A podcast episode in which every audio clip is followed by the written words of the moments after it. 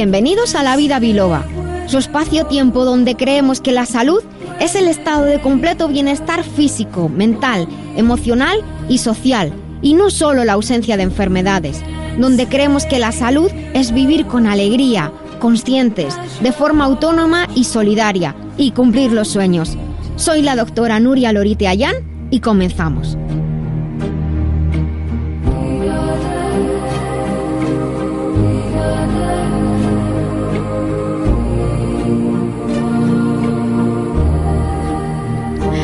Muy buenos días a todos, queridos amigos. Estamos aquí una mañana más, eh, bueno, en el centro de la ciudad. Eh, sepan que emitimos para los que nos escuchan desde fuera. Les voy a orientar un poco, así pueden buscar en Google dónde estamos. Estamos en el Paseo de la Castellana 129 de Madrid, en España. Así entran en Google Maps y pueden ver dónde estamos. Ahí en una placita que hay un jardín muy mono, pues ahí estamos nosotros en, ese edificio del 129, donde están eh, la emisora Libertad FM Radio. Ahí estamos encantados cada sábado de estar eh, con vosotros. Los otros días, eh, con motivo del tercer aniversario del programa, pues comentabais aquí los, los, los, colaboradores más asiduos que es verdad que esto de decir, jolín, el sábado, que día libre, no sé qué, tengo que ir a la radio como el tengo que hay entrecomillado y de pronto te das cuenta de que esto es casi como, como una burbuja de, de, de alegría, de felicidad, de compañerismo, de amistad y de todo lo bueno que puede pasar en la vida en la semana. Buenos días, queridos. Eh, Coelho de la Rosa, buenos días. Hola, buenos días. Uy, ¿te has sentado en una silla muy alta o estoy yo en una silla muy baja? No, Ah, lo que ¿no? pasa ¿Sí? es que no Sí. funciona bien la silla. No, está, Pero buenos está días. súper alto. Sí, sí, Con bueno. la alegría del conocimiento, Nuria, como siempre, todos los días. Muchísimas gracias, María del Carmen Aranda. Buenos días. Hola, muy buenos días, Nuria. Oye, pues que... ¿Y Jesús? Muy buenos días. Escucha, hoy ¿Qué? tiene una sonrisa maravillosa. Sí, bueno. sí, a pesar de la charla que me has dado según he llegado. Dani, di a nuestros oyentes que no es verdad que no he echado la charla. ¿Qué ha Es pasado? verdad y no ha echado la charla. No es verdad, ¿ves? Es que es obediente. Sí he echado la charla, es verdad. Luego va a ir lo caja, jodido. bueno, es que a veces pues pasan cosas y como somos un equipo, somos amigos y a veces pues hay no no roces entre nosotros, cuidado, no vayan a pensar eso, sino que hay que organizar el programa, vamos lentos en una cosa, nos falta tal dato, no sé qué, y entonces nos ponemos un poco así como nerviosos. Pero nada que no se pueda solucionar en la vida y menos en la vida biloba. Les voy a contar de qué vamos a hablar hoy. Desde luego siempre comenzamos porque es lo primero que hay que hacer. Dando las gracias a nuestro técnico Dani Blanco porque sin él pues este programa no sale al aire de ninguna de las maneras. Un aplauso en el día de hoy para Dani. ¡Uh! Bien, bien, bien. Eso es. Muy bien, chicos. Y les voy a contar. Bueno, hoy en las píldoras saludables vamos a tratar sobre consejos, consejos nutricionales, sobre todo para ayudar en las infecciones urinarias y curiosamente de estas casualidades que pasan, mientras estaba preparándome para salir al, programa, para venir, pues he recibido una llamada y me puedes atender un momento justo a alguien que tenía una infección urinaria y estaba fatal. Y digo, mira, parece que me han leído pensamiento. Le he dicho, oye, que vamos a hacer un especial de infecciones urinarias. Escucha el programa. La despensa que compensa hoy lo vamos a hacer de una manera un poquito diferente. Y vamos a hablar sobre el arroz. Y esa cuestión que ha saltado de nuevo, otra vez, a los medios, a los WhatsApps, a los Facebook, a las redes, sobre el arroz y el arsénico. En estilo de vida, aquí, pues todo el equipo abrimos el espacio. Y cuando digo abrimos el espacio, también es el espacio y el tiempo para vosotros, para ustedes, los que nos estáis escuchando al, al otro lado. Les recuerdo ahora todos los medios que tenéis para contactar. Precisamente en estilo de vida vamos a hablar sobre las cadenas, estas cadenas de alertas o de información que saltan en las redes esas que son verdad o no, algunas que reaparecen, que estás desfasadas, las cadenas estas de reenvíalo a tantos amigos, no sé qué, no sé cuántos, esos no son nuevos, hace 40 años por lo menos que yo recuerde ya existían. Así que bueno, vamos a hablar de todo ello y desde luego que os invitamos a participar con vuestros contenidos, preguntas, sugerencias en el Facebook donde somos eh, arroba la vida o barra la vida biloba y también en el WhatsApp 622 56 56 07 con el 34 si nos llamáis desde, si escribís desde fuera de España. Más 34 622 56 56 07. El WhatsApp está abierto. Luego revisaremos nuestra agenda de eventos patrocinada por la Escuela Biloba, cuya web es biloba.es. Os invito a entrar en la web a ver toda la información y todo lo que hay. En el remitente e intermitente, hoy eh, Jesús Fernández y María del Carmen Aranda van a entrevistar a Ignacio Estebarán, que es el representante de la plataforma de afectados por los libros de textos gratuitos en cómo ha afectado a las librerías, porque esto justo lo que hablábamos antes que yo no me enteraba muy bien, cómo ha afectado a las librerías. Eh, hablaremos también, lógicamente, daremos respuesta a las consultas que nos enviáis desde la web del programa o desde los otros medios que tenéis para contactar con nosotros. Y en la recta final del programa, pues como el tema de las infecciones urinarias es muy frecuente en llegando esta época, vamos a hablar de más consejos para cuidarnos en las infecciones urinarias.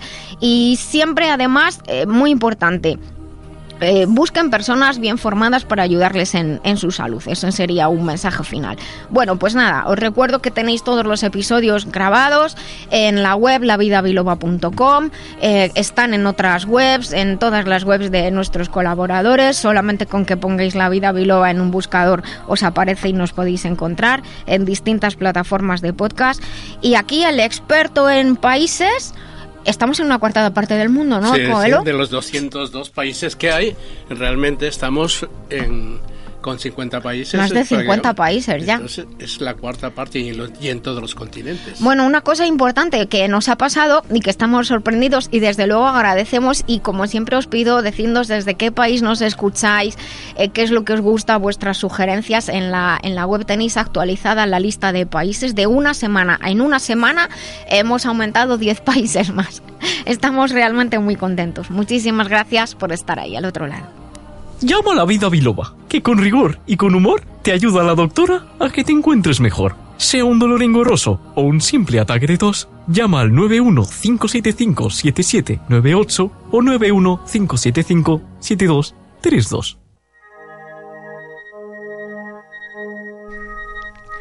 Pues comenzamos nuestro programa de hoy y vamos a entrar en la sección de las píldoras saludables aquí en, en La Vida Biloba vamos a hablar, y hoy vamos a hablar en nuestro programa bastante acerca de este tema, porque es un tema que afecta a muchísimas personas y además que, mm, es motivo de muchas consultas, de muchas preguntas y de mucha incomodidad.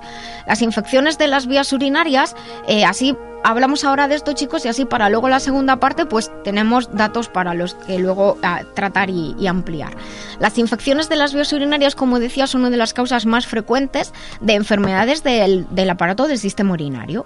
Normalmente las vías urinarias no contienen gérmenes o microorganismos patógenos, para que nos entendamos, ya que existen mecanismos de defensa de nuestro propio cuerpo, tanto células específicas como estructuras y sustancias del sistema inmunológico además, por si no lo han pensado, de la propia acidez de la orina que contribuye a crear un ambiente que no sea propicio, que no sea propicio para el crecimiento de los microorganismos. Esto se mide cuando nos hacen un análisis, aparece con el dato escrito como pH. Eso pH es la, eh, la medida de la acidez de la orina. Luego si queréis hablamos de esto. No obstante, hay algunos casos en los que ciertos microorganismos pueden afectar a las vías urinarias. Las vías urinarias las dividimos anatómicamente en dos tipos, lo que llamamos las vías bajas, que es más bien la zona de la vejiga, la más externa, ¿no? La que está más cerca del exterior, y también las vías altas, que entonces lo que hace es implicar a los riñones. De hecho, cuando hay una infección que implica los riñones, eso se llama pielonefritis, que no es lo mismo que una cistitis, que es cuando está afectada la, vejiga o el conducto de salida de la orina de la vejiga al exterior, que se llama uretra. No olvidemos que los riñones, que tenemos dos, normalmente, excepto personas que por nacimiento, por alguna afección, solo tienen uno, los riñones ahí, chiquititos, ellos están trabajando todo el día filtrando sangre continuamente. Y esa sangre puede eh, contener, transportar toxinas y microorganismos. Muy bien, Nuria. Entonces, eh, ¿cuáles son las infecciones más frecuentes?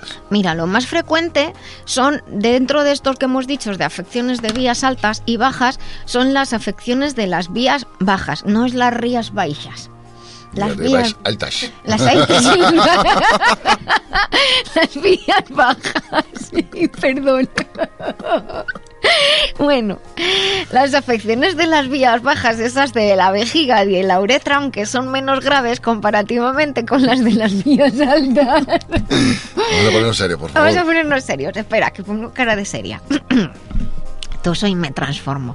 Bueno, eh, las afecciones de las vías altas son más graves. ¿Por qué? Porque implican a los riñones y estas normalmente eh, necesitan desde luego un cuidado médico y mucho seguimiento. Pero ¿qué ocurre con las infecciones de esas cistitis o esas infecciones de las vías bajas? Que yo recuerdo que mi bisabuela decía, siempre hay que tener cuidado con las cistitis porque pueden subir subir, eh, nosotros decimos puede ascender la infección, el microorganismo asciende por, por las estructuras, digamos, y eh, puede afectar a, los riñones en ciertos casos. Lo que se conoce como una infección de las vías urinarias bajas, repito, suele implicar a la vejiga, que es lo que normalmente llamamos cistitis, y a veces eh, también a la uretra, que su nombre más específico es uretritis. Lo que acaba en itis es inflamación de uretritis, inflamación de la uretra, para que quede claro. ¿Cuáles son los síntomas que, que se presentan normalmente? Aunque luego volvamos a repetirlos. Pues dolor y sensación de presión en la parte inferior del abdomen, escozor al orinar, necesidad urgente o incluso demasiado frecuente de ir, a, de ir a orinar. La orina suele tener un aspecto turbio, pasa que a veces no nos fijamos, pero yo que he hecho miles de análisis de orina, pues os lo comento. Tiene un aspecto turbio, sí que uno puede darse cuenta de que huele fuerte, las personas mayores están acostumbradas, más acostumbradas a esto, huele fuerte, incluso amoníaco, y a veces puede contener sangre. Si fuera visible, esto se percibe como un color marrón o rojizo que asusta, pero cuidado, voy a contar una anécdota. Si has comido remolacha la noche anterior, es bastante fácil que tu orina sea rosada por la mañana, así que si no tienes las otras molestias que, que lo acompañan, pues no, no te asustes, se irá enseguida. Otras veces, si hay presencia de sangre, solo lo vemos en un análisis. Cuando hay una infección del riñón, entonces sí que va a haber fiebre elevada y dolor en la zona lumbar. En los niños pequeños, las cistitis son difíciles de diagnosticar porque los síntomas son más inespecíficos. Puede ser como cualquier eh, incluso como una gastroenteritis o una gripe, un resfriado, fiebre, náuseas y vómitos y están irritables lógicamente porque están incómodos y se les quita el hambre. Muy bien, Nuria, pero mm, ¿qué hace que tengamos más facilidad para contraer infecciones urinarias? Pues mira, hay varios factores que, que pueden influir en, en que aparezcan las infecciones urinarias. Por ejemplo, que haya piedras o cálculos, que podemos hablar luego de esto. Anomalías de las vías urinarias o personas que, que han estado hospitalizadas o que llevan una sonda o un catéter, pues pueden... eh, tienen más facilidad para infectarse y tener infecciones. Las inflamaciones de la próstata y las infecciones urinarias están bastante, bastante relacionadas. Y luego algunas afecciones como la diabetes, pues puede hacer que una persona sea más proclive, por ejemplo, a, a tener eh, infecciones urinarias. Y otra cosa interesante es la migración de microorganismos desde, desde el recto, eh, que es la parte final de- del intestino grueso, hacia la zona perianal o incluso genital, en- sobre todo en, en las mujeres. Como digo, en las mujeres esto es más frecuente, también durante el embarazo es más fácil padecer infecciones de, de orina eh, por la presión de- del útero y luego las personas mayores son más frecuentes, más eh, proclives a padecer eh, infecciones de las vías urinarias. Luego hay otros datos como, eh, por ejemplo, que, que luego nosotros podemos hacer algo, claro. Sí, pero ¿hay alguna sustancia específica que nos pueda ayudar? Vamos a nombrarlos y luego lo, lo desarrollaremos. Hay algunas eh, sustancias herbales, como por ejemplo el sabar serrulata, que tiene ya muchos estudios que demuestran que ayudan sobre todo a los hombres a las infecciones urinarias y a la próstata, a desinflamar la próstata, y el uso de probióticos y prebióticos, que no son exactamente lo mismo. Es muy importante también cuidar el hígado porque ayuda a mantener también el estado de la flora intestinal. Y fíjate que es lo que lo- una de las cosas que le he comentado a la persona que ha llamado esta mañana. He dicho, mira, ve al médico, habrá que hacer un análisis, es muy posible que tengas una infección de orina, te tendrá que prescribir posiblemente un, antibiótico, por lo que me ha contado, la verdad es que era muy grave. Y los concentrados de arándano, que podemos encontrarlo tanto en polvo como en tabletas. Cuidado con los jugos de arándano que compramos por ahí, porque a veces tienen mucho azúcar y eso es perjudicial para la, para la infección. Así que eh, recuerde que pueden eh, adquirirlo en tabletas. En nuestro programa hemos hablado otras veces del arándano rojo y en la web tenemos una sección donde pone, en donde pone píldoras saludables, los temas que hemos tratado y en los episodios en los que se encuentran, lo pueden en- buscar. Y recuerden siempre consultar con un profesional de la salud y adquirir marcas de confianza. Lamberts Española, representante único de Lamberts Healthcare desde 1989. Suplementos nutricionales a la vanguardia de la nutrición responsable.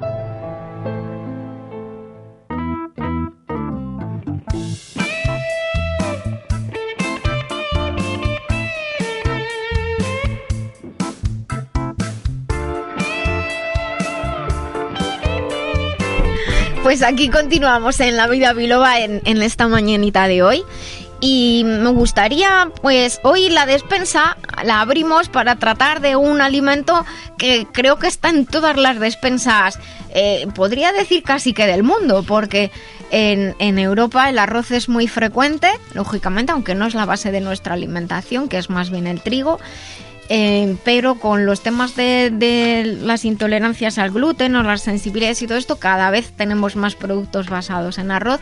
En Oriente, en Asia, el arroz es la base de la alimentación, en América es el maíz, pero bueno, pero arroz yo creo que hay en, en todas partes, es un, cereal muy común. El problema del arroz, que por el que ha saltado últimamente a, de nuevo a las noticias, porque si hacen una búsqueda verán que esto lleva mucho, mucho tiempo en las redes, es el problema del arsénico. ¿Habéis oído las noticias? ¿Os habéis enterado un poquito de esto? Sí, De yo escuché el otro día en las noticias que había, teníamos que tener mucho cuidado con el tema del arroz y Mm. sobre todo lavarlo. Fíjate que Mm. es que es algo que a mí nunca se me había ocurrido lavar el arroz. Eh, cogido Pues- arroz, lo he, lo he echado en el agüita, lo he cocido y Pues yo fíjate que, que sí que recuerdo de, de pequeña, eh, sí que ver a, a, pues no sé, las personas mayores, a lo mejor mi bisabuela, y eso sí que lo recuerdo ver que lavaban el arroz antes de, antes de cocerlo. Y, y luego cuando querías hacer, eh, por ejemplo, un arroz a la cubana, arroz el arroz blanco, por ejemplo, Sí, sí. sí que después, que es una de las cosas que, que se nos recomienda para eliminar el arsénico, que es el, el problema, eh, pasarlo por que, decían es para que quede más suelto, pero realmente ese lavado que haces del arroz cocido debajo del grifo de agua fría eh, elimina, ayuda a eliminar el arsénico. ¿Mm? El arsénico, eh, Nuria, para los que nos estén escuchando, Hmm. ¿Nos puedes decir? Es, es un, un, eh, es muy venenoso, ¿no? Mira, el arsénico es está en el sistema, eh, la- en la tabla periódica, es un elemento como tal, no es una sustancia completa, eh, pertenece a los semimetales. Está considerado un metal pesado. Eh, la Organización Mundial de la Salud tiene una clasificación de distintas sustancias eh, eh, por su nivel de peligrosidad, por así decirlo, por si alguien quiere buscar en Internet, en la página de la Organización Mundial de la Salud hay una institución que se llama IARC, IARC, en español es la Agencia Internacional de Investigación del Cáncer, y ahí están clasificados por nivel de peligrosidad ciertas sustancias. El arsénico está en el nivel 1, que es el más peligroso, y se sabe que es cancerígeno en humanos. Sobre todo va a provocar, puede provocar cáncer de vejiga, de pulmón y de piel. De hecho, lo que pasa es que esto de pronto nadie se me asuste porque empezaron a circular un montón de cadenas, hace mucho tiempo que circulan por ahí, ahora de pronto otra vez en los medios de comunicación saltó cuando esto ha saltado muchas veces. Eh, no hay que no hay que asustarse, o sea, sí es un problema, pero no tenemos que asustarnos. Y me gustaría explicar cómo el arsénico hay dos formas de, arsénico, la forma orgánica y la forma la forma inorgánica. Es la forma inorgánica la que está clasificada eh, por su toxicidad como cancerígeno de nivel 1 en, en humanos y en, en efecto en uso prolongado es lo que es lo que quiero decir. Las formas orgánicas pueden ser tóxicas si se tomara demasiado y durante mucho tiempo pero mucho menos mucho menos tóxico. O sea es el inorgánico el que está clasificado como como cancerígeno de hecho Eh, bueno, eh, eh, fíjate, Nuria, que estuve leyendo que se usaba también principalmente la fabricación de vidrio para quitarle el, el color este verdoso, Sí, el, eh, el arsénico. El arsénico se usa mucho en la industria. El, el problema de- del, del arsénico, de hecho, es cuando entra en la cadena alimentaria. Entonces, eh, si, con, si conocemos cómo entra en la cadena alimentaria, pues ahí podemos, digamos, tener esa cierta tranquilidad. De hecho, el arsénico es un metal pesado, que hay algunas maneras de ayudar a eliminar los metales pesados. Eh, está en la contaminación de, sobre todo, de aguas subterráneas. Aparece como contaminante no en todo el mundo, sino en ciertos ciertos terrenos. ¿Eh? Lo curioso, ¿no os habéis preguntado por qué el arroz y otros cereales no? Pues eh, la verdad es que sí, porque el arroz Por el agua, por el agua, claro, el, el- el arroz necesita mucha agua. El arroz crece, el arroz eh, crece eh, cubierto de cubierto agua. de es. Claro, no, no Claro, es. lo vemos en, digamos, Eso. cuando en las películas y demás, en los campos estos de, de China, de Asia, en Oye, definitiva, aquí- ¿no? y- Bueno, y aquí también en España, en. Valencia, en Valencia, que claro, está- donde se cultiva Exacto. muchísimo, Sí. y Murcia también, la región de Murcia. Oye, ¿no? y, y- y en Valencia y en España, ¿qué diferencia hay entre Pues mira, nuestro país y otros eso, países? eso es muy importante porque hay un registro de, hay un registro de, en- de- concretamente de, en es- de España de los, los niveles de arsénico que hay en el terreno. Pues claro, como el arroz crece cubierto, crece inmerso en el agua, pues entonces puede absorber con mucha facilidad todo lo que hay en el agua. Cuidado, no solo el arsénico, todo lo que pueda haber de toxicidad en, en- en el agua. Y curiosamente, el arroz integral, pues un poquito más porque lo, lo acumula en la cáscara. Pero El arroz integral, el- que mucha- voy a comprar arroz integral, Ya, pero pues, ahí está el tema de, de lavarlo, entonces, y también de conocer el origen. Bueno, en España hay, hay mm, y en el mundo, eh, cuidado, lo que pasa que, bueno, nosotros estamos en España y estáis preguntando por esto. Hay mapas para saber el nivel de arsénico que hay en el terreno, porque incluso en, en China o en Blan- Bangladesh, en la India, donde hay, Pakistán donde hay mucho claro. arsénico en el terreno, no en todos los terrenos, así que por eso que, que no nos asustemos. Pero Nuria, el, el- el cuidado con el agua, ¿me entiendes? Porque el agua contaminada, digamos, es que no solamente puede traer el arsénico, sino una cantidad... Claro, otros, otros contaminantes, es, microorganismos y de todo, efectivamente. Pero bueno, en el caso del cultivo del arroz, España tiene justo en las zonas de, de Valencia, eh, tiene muy, muy, muy bajo nivel de, de arsénico. Y de hecho, lo que estuvimos haciendo una investigación, de hecho, los, los propios productores de, de, de arroz, de, sobre todo de la zona de, de Valencia, y a- estas, ahí tenemos en España tres denominaciones de origen del arroz, que denominación de origen protegida, que yo no lo sabía, honestamente. La de Calasparra, los del Delta, arroz del Delta del Ebro y el arroz de Valencia. Pues normalmente estas denominaciones de origen hacen sus propios estudios para valorar los niveles de arsénico que hay y mantenerlos por debajo de los niveles incluso que la EFSA, que es la agencia, eh, la agencia europea de seguridad alimentaria, los niveles eh, mm, que dice los límites que marca la EFSA, pues mantenerlos por debajo. O sea que con el arroz, que es de origen español, podemos estar tranquilos. Tampoco comemos arroz todos, todos los días, para empezar. Pero ¿sabéis cuál es el arroz más limpio según los, los, en España, el arroz más limpio que hay en arsénico? El de Doñana. No me digas. El de Doñana. Yo pensaba que era el bomba. no, hombre, el tipo sí, pero el como de- del lugar de donde crece. Ah. Así que mucho cuidado porque de hecho últimamente ah, estaba habiendo quejas de que, de que se estaba estropeando Doñana como, como entorno natural, pero el más limpito es el de Doñana. Pero bueno, quiero decir con esto que, que estemos eh, tranquilos en el sentido de que mm, ¿cuáles son las recomendaciones, por así decirlo? Bueno, dicen que no comer más de cuatro raciones de, arroz a, la semana.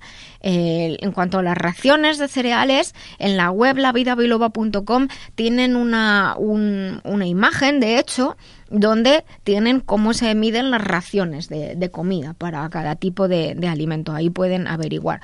Y y tampoco, repito, comemos arroz todos los días, pero bueno, para aquellos que coman arroz todos los días, pues justo decir, cocerlo con un poquito más de agua de lo normal, a lo mejor más ese arroz más caldosito, Más que se caldoso. quede más blandito, o lavarlo antes e incluso pues lavarlo después. Tendríamos que lavarlo antes, entonces, cocerlo con un poquito más de agua. Si es arroz blanco, por ejemplo, Sí. lavarlo Exacto. una vez que está también cocido.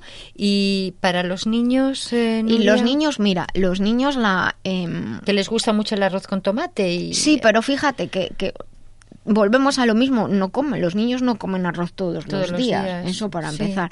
En Europa hay, se han revisado, de hecho, en los últimos años, eh, pero estoy hablando, estamos en el 19, estoy hablando desde el 16 incluso se han revisado los niveles permitidos de, de arsénico en, en la dieta, se han revisado a la baja. ¿eh?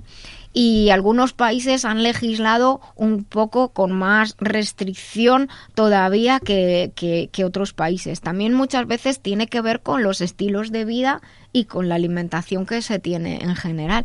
Y las recomendaciones suelen ser evitar el consumo de ciertos productos basados en arroz en menores de 6 años evitarlo. No significa eh, nunca. Pero de hecho, por ejemplo, uno de los alimentos que se dice que no demos a los niños menores de 6 años son las tortitas de arroz, pero se les da a veces en el puesto del pan. Mm, Pero que una tortita de arroz es como una especie de patata frita, no, no es tan nutritivo, por así decirlo. O sea que también la sensatez tiene mucho que, tiene mucho que ver. Ahí lo que, lo que también eh, preocupa, y me estarán escuchando muchos, es el tema de los alimentos infantiles, las papillas de arroz. Las papillas de arroz, sí, Claro. que se da mucho pues cuando los niños tienen la tripita suelta. Eso. Además te lo recomiendan. Sí. Eh, pues dale una papillita de arroz que esto le... Pero ¿qué haces generalmente? Aparte de que es muy poquito. Lo lavas, lo cueces, quitas el caldo, ¿eh? Sí, pero bueno, te, lo- te los venden también en las farmacias, Claro, ¿eh? las papillas estas directamente, te dicen, bueno, pues lo cueces con un poquito de leche y te viene ya dado. Por aquí tengo unos datos, a ver si los encuentro. Los, los niveles de, de exigencia para los alimentos infantiles siempre, siempre son mucho más rigurosos. Y, y de hecho, el, el nivel permitido de, de, de- de arsénico en los alimentos infantiles es mucho, mucho más bajo, eh, eso por lo menos lo que se comercializa en España, de lo, de lo normal. O sea, las propias empresas que fabrican las papillas infantiles de arroz se preocupan de que el origen del arroz sea adecuado y luego pues eh, in- eliminarlo antes de preparar los- la papilla esa de arroz.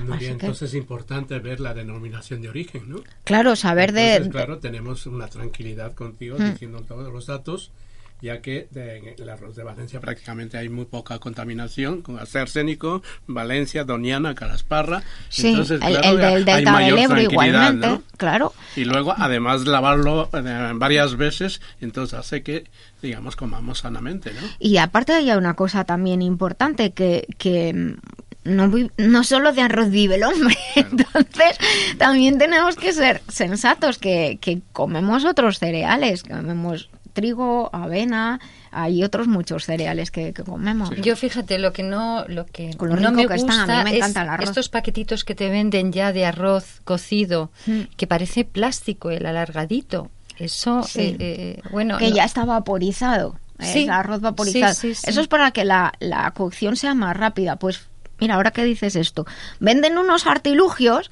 para cocer el arroz que es bastante, el sistema se llama percolación, es bastante parecido al, al sistema de las cafeteras italianas de toda la vida. Eso es típico en Cuba.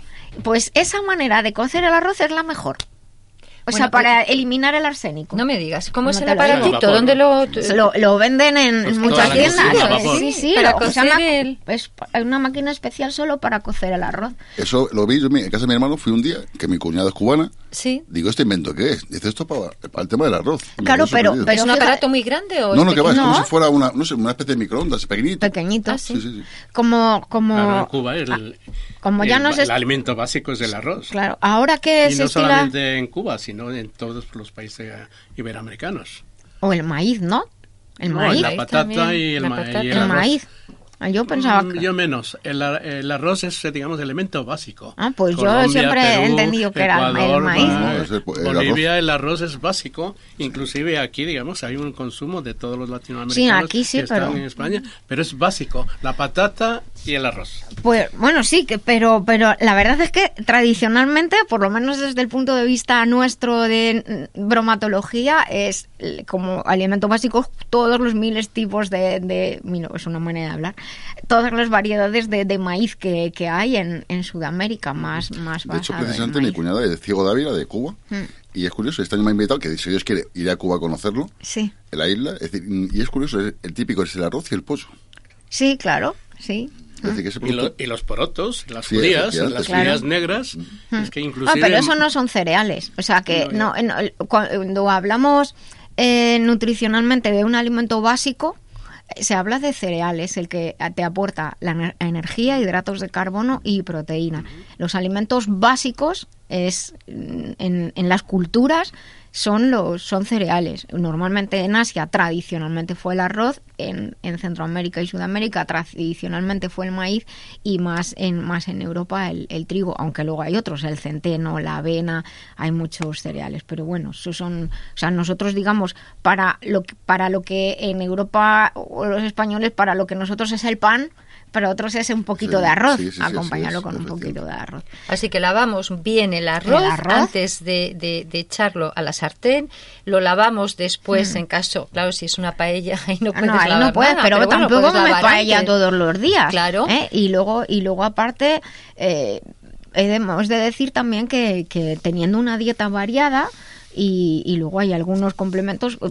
Es muy mucho más grave desde mi punto de vista los metales pesados que están en el, en el aire que respiramos en las ciudades no nos vamos a engañar, que, que tenemos metales pesados por todas partes y de hecho hay muchas personas que, que están, están, tienen niveles de metales pesados muy altos. Un día hablaremos de esto de, de los metales pesados. Pues tener una dieta variada y te- incorporar frutas y verduras, pues lógicamente también ayuda a que el organismo pueda intentar eliminar los metales pesados del cuerpo, que fácil no, no es.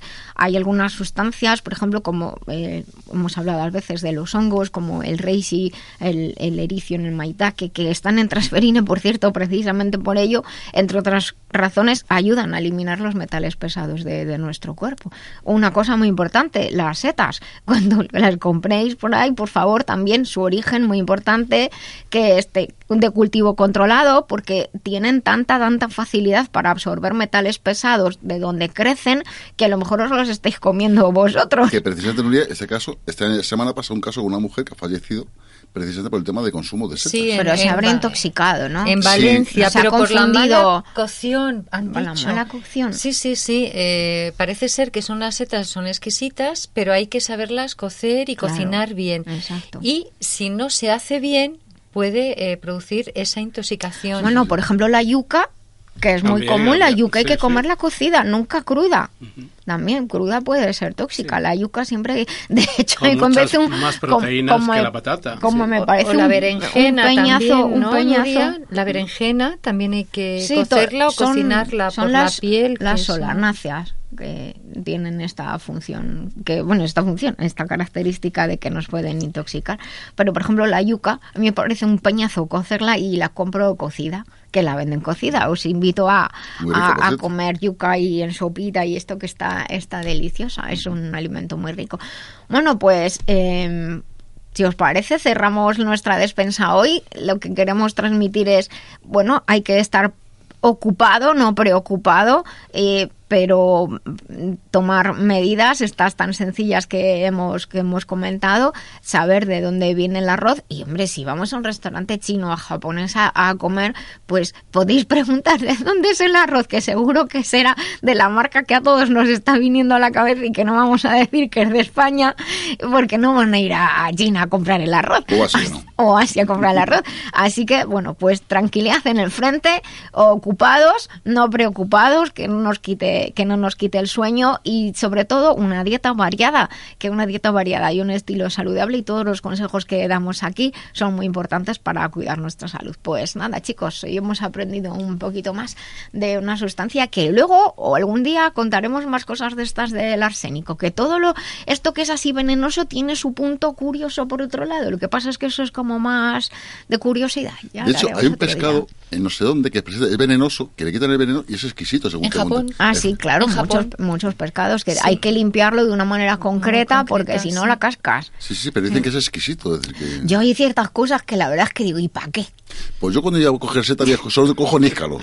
Yo que, mira, yo, Ah, yo también ¿sí? cojo níscalos, sí, sí, Pues una soy- como una cestita de mimbre para Sí, que las caigan esporas, las esporas claro.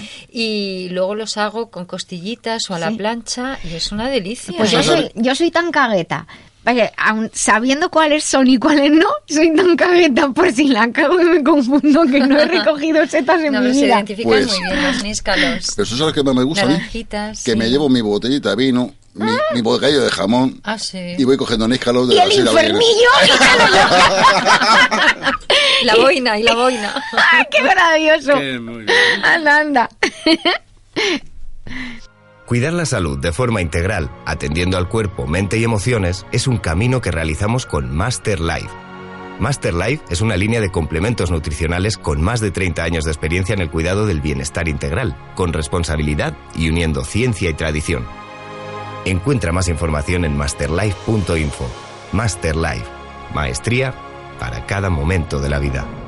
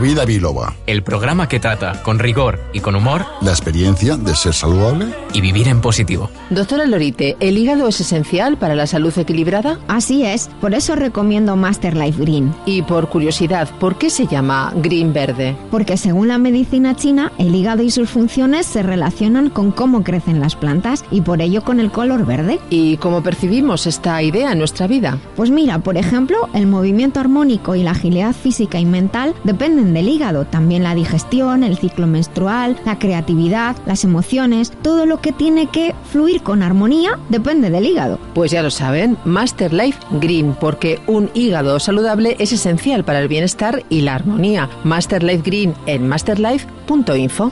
Master Life, maestría para cada momento de la vida.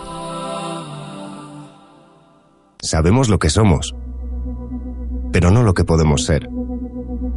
Utilizando la MHRP se pueden movilizar recursos y comprender que lo importante no es lo que te pasa, sino lo que tú haces con lo que te pasa.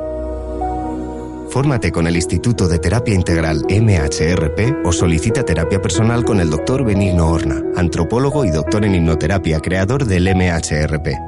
Visita la web benignohorna.com. El poder de decidir es el poder de cambiar.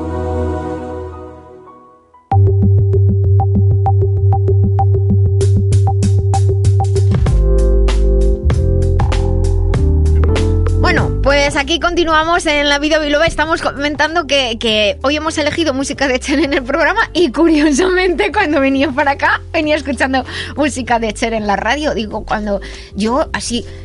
¿Cómo está la mujer, eh? Con los años que tiene. Bueno, miles de operaciones encima. Guapísima, súper atractiva y eh, no sé qué comerá. Bueno, no sé qué, la verdad es que... Con menos de lo que comerá, pero la pasta que se gasta es buena. Eso sí. Bueno, pues vamos a hablar una- de un tema que, que justo está un, hila un poco con lo que estábamos hablando antes. Y la verdad es que, a ver, por aquí tengo mi móvil. eh, aquí verás. Eh, En estos últimos días han empezado a circular de nuevo algunas, algunas eh, cadenas de estas que llegan por las redes que, que, no son, que no son verdad. De hecho, pues mm, estas cosas de las cadenas pues existen hace mucho tiempo. Aquí hay una muy importante porque algunas cosas de estas de cadenas es como mándalo no sé qué que, que, que si no se va a morir de tal cosa. Ya, y, eso tiene y su- te asusta pum, pum, pum, y lo mandas. Una de las últimas que, que me ha llegado, que de hecho es de hace muchos años, lo que pasa es que ha vuelto, se reciclan las voy a cosas. ¿no? contar una cosa de, esos, de este es para, para decir que todo el mundo esté tranquilo. Eh, me ha llegado uno sobre el, el plomo, eh, la presencia de plomo en las barras de labios. Y curiosamente, mira tú por dónde todas las marcas que pone que lo contienen son marcas top, marcas de estas caras. A las baratas, ninguna tiene plomo. Venga, hombre. En fin, da igual. Está prohibido el plomo en los cosméticos. Esto y nada de la señora oncóloga que dice aquí, nada, olvídense de esto. No, eh, no hay plomo en, en las barras de labios. Eso, por una parte. Eh, luego, bueno, podemos hablar de, de más cosas. Hay otra cosa también que, bueno, que hay que comparar. Bueno, ¿qué vas a decir, Jesús? Ah, No, otra hay, que, cosa. hay que tener mucho cuidado. Hombre, pues eso, justo. De hecho, el que me ha mandado esto, No, yo te explico, vamos a ver, eh, te voy a comentar para que tú lo sepas. para que tú lo sepas. Eh, no tú, ¿qué ocurre? A través de esos mensajes, la gente, al ser en cadena, Hmm. hay veces que están a través de lo que es la red profunda que se llama. Los hackers lo utilizan Exacto. para coger información tuya, Exacto. del Exacto. cual hay que tener mucha precaución. Efectivamente, es decir, que ese tema lo conozco muy bien, mm, de hecho colaboro veces con la policía.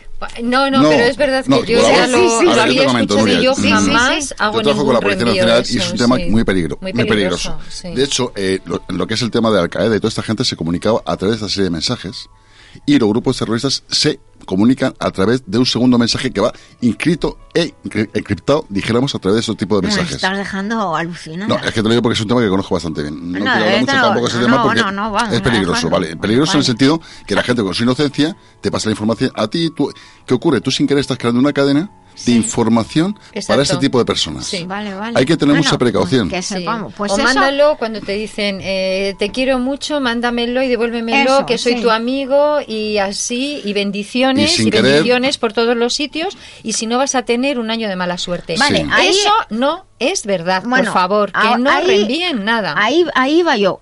Eh, cuando, yo recuerdo de pequeña que te dejaban en la mesa de, de- o en el buzón o en la mesa de clase una, una carta fotocopiada ya torcida, medio borrada, que, le, que era de esto, si no, tienes que mandarlo a tantas personas y no tantos años de mala suerte y te, te asustabas, ibas a la fotocopiadora, hacías las 20 cartas Y lo mandabas a quien sea. Yo no sé. Yo llegué a pensar, ¿serán las fotocopiadoras quienes se inventan esto?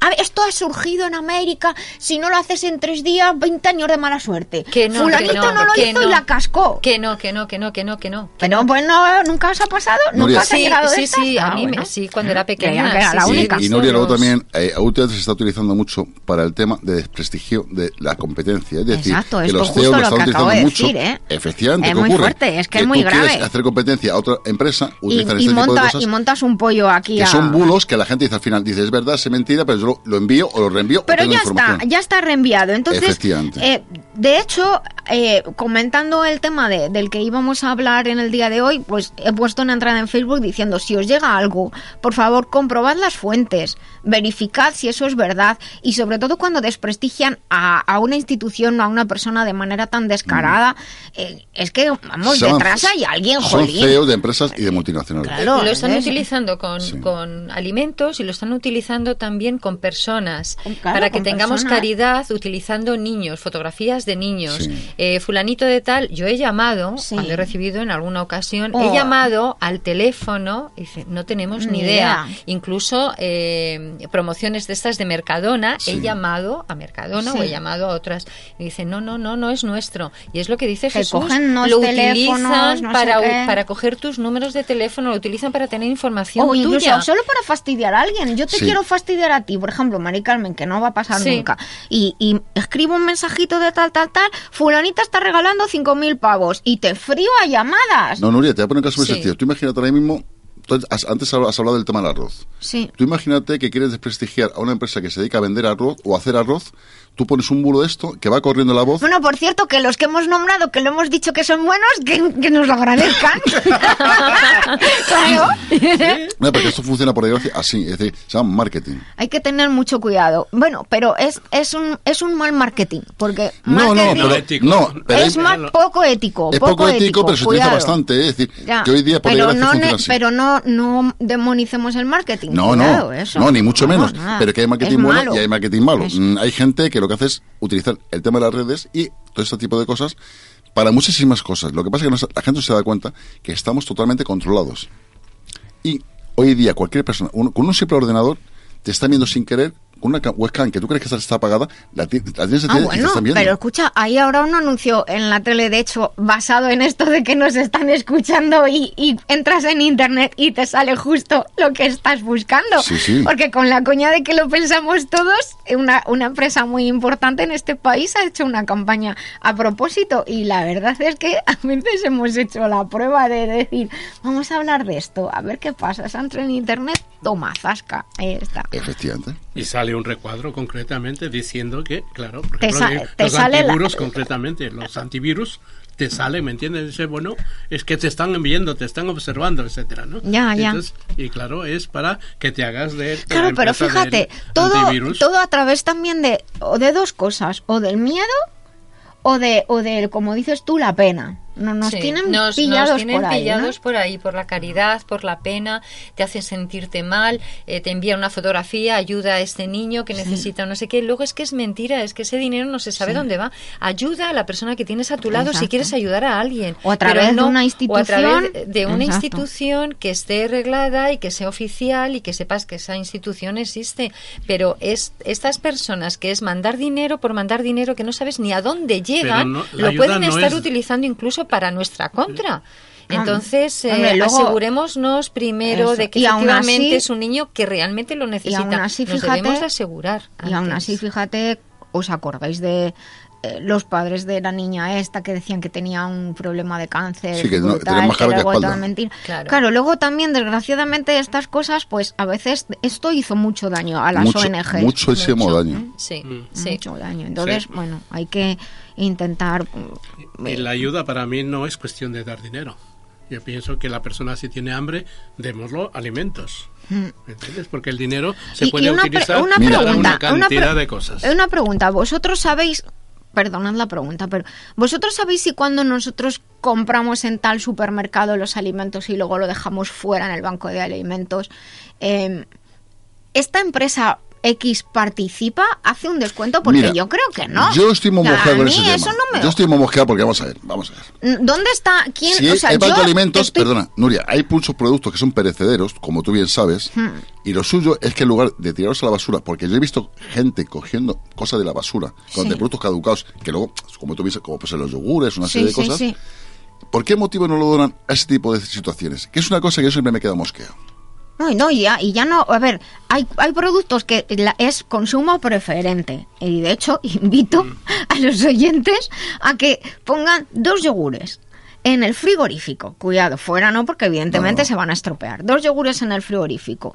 Uno lo dejan tapado y otro lo abren. Y meten una cucharita o algo así, como si te lo comes y dejas una parte. Y déjenlo días y días y días y días a ver qué pasa. Ya me lo dirán. Ah, sí. Bueno, Yo- luego me lo dices fuera de antena. Yo, hay, hay un episodio de, de- hay un episodio de la vida de Bilbao en el podcast que tiene una foto eh, la foto que tiene es justo de ese experimento que yo hice y cómo ya empezaron a crecer los mohos y tal. Y yo lo dejé ahí ¿Yogures crecer, naturales crecer. o yogures con Yogur fruta natural, no, yogur o yogures natural. de limón? Yogur natural. ¿Natural sin Sí, azúcar o eso con azúcar? No, sin azúcar. Ni edulcorantes. Nada, nada, yogur natural.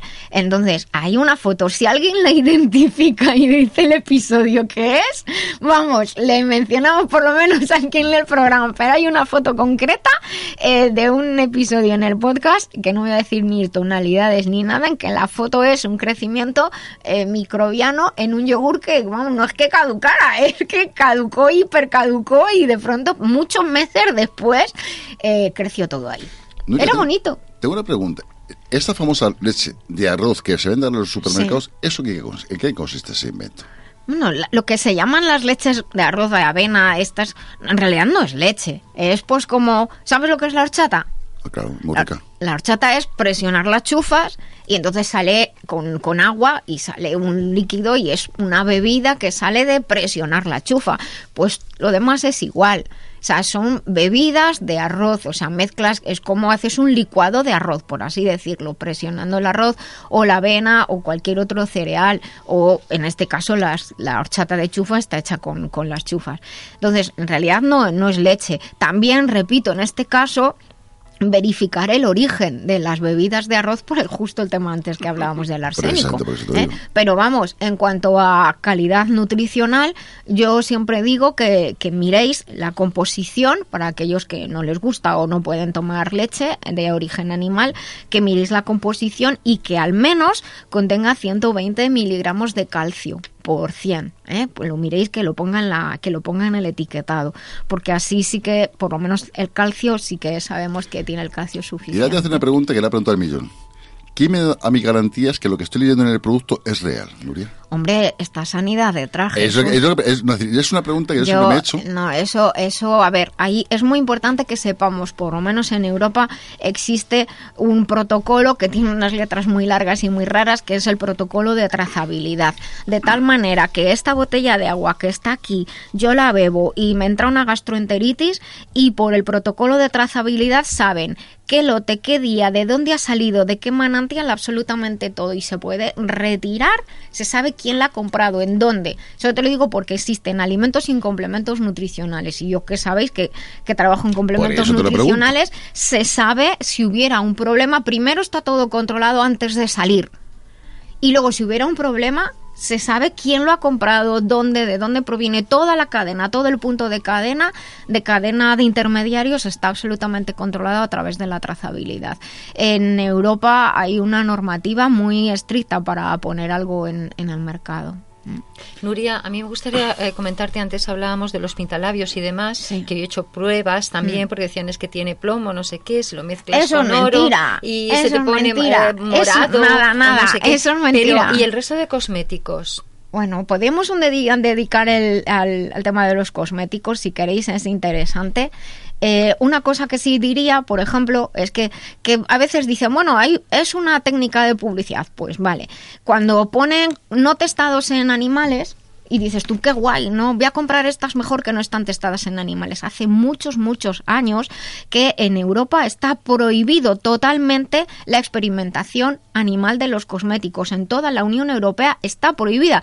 De hecho, yo conozco algunos laboratorios que tuvieron que cerrar o reciclarse en otras cosas porque se dedicaban a hacer los test de irritabilidad y los test que había que hacer en las colitas de las pobres ratitas y ya la legislación prohibió totalmente eso. O sea, cuando ponen, se pone la etiqueta no testado en animales, es una información que se da extra, pero eh, habéis tenéis que saber que en Europa ningún cosmético está testado en animales, ninguno. Pues, de eh, verdad, eh, es como poner al zumo de naranja o a las naranjas contiene vitamina C. Pues vale, a lo mejor no lo sabes y entonces te lo informa, pero no es mejor que otra naranja igual que no ponga que tiene vitamina C porque la tiene. Pues sab- sabes que no hace muchos años... Pero es verdad, a veces pues nos tienen que informar, pero que sepamos que por legislación nos está prohibido. en- en, eh, una carnicería pues de, de la sierra donde iba a comprar a menudo pues pedí sebo porque a mi Sí. madre le gusta hacer jabón, lo hace Sí, con sebo sí, y tal. entonces pues no nos queda. ¿Cómo que no tiene sebo? Dice, es que lo Está utilizan para los cosméticos, para las, las cremas de la cara. Digo, no me lo puedo creer. Hombre, claro, se ha hecho de toda la vida. Bueno, ya hablaremos un día de esto. bueno, continuamos en la vida biloba, por favor, no se vayan. Vienen las noticias, pero nosotros después. Hasta ahora. Estamos en la vida biloba, porque nos gusta ser saludables, ser mejores y vivir en positivo. La vida biloba se vive en las redes, en Facebook, en Twitter, en Instagram. Somos La Vida Biloba. Síguenos y comparte con nosotros. ¿Buscas formarte en salud integral e integrada? Te presentamos una de las escuelas más prestigiosas con reconocimiento internacional, la Escuela Biloba, fundada por la doctora Nuria Lorite Ayán, porque gracias a su rigor, calidad de investigación, ha obtenido el aval de numerosas universidades nacionales e internacionales. Biloba establece puentes entre diferentes concepciones de la salud y de la enfermedad. Te ayuda a optimizar tu esfuerzo y formación. Somos pioneros y expertos en los nuevos sistemas de formación, con todo el apoyo personal y tecnológico para ti. Estamos siempre contigo. Déjate contagiar de nuestro amor y pasión por la salud y el conocimiento. Biloba es tu escuela. Visita www.biloba.es.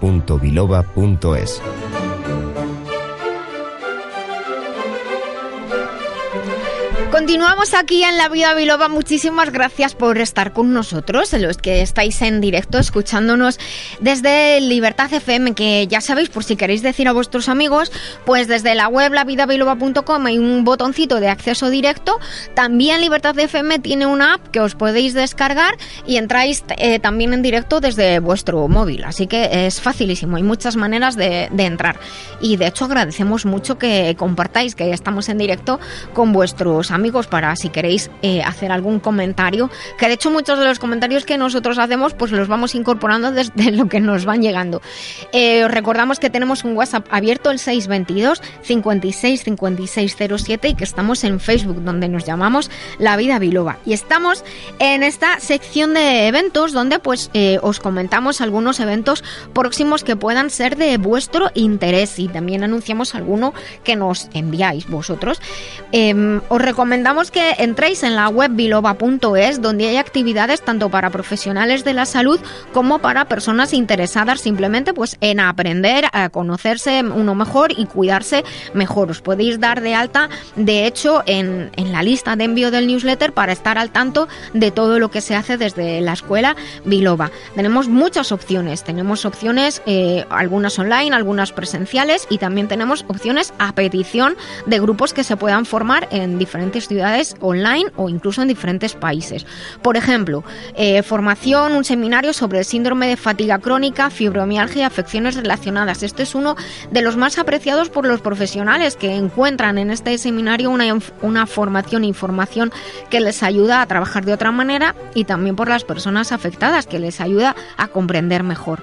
El seminario también muy interesante sobre endometriosis y cuidado integral, una afección que eh, implica cada vez a un mayor número de mujeres. O quizás te puede interesar el programa de atención integral al cáncer, Probiatic, o saber cómo tener un botiquín natural en casa. Hay muchísimos. De hecho, hay uno muy especial que es el, el método LOCAD, el experto en método LOCAD, para el cuidado del sistema locomotor sometido a alta demanda, eh, avalado por Bircham International University. Un programa que está hecho con más de 30 años de experiencia, un programa creado por profesionales y para profesionales.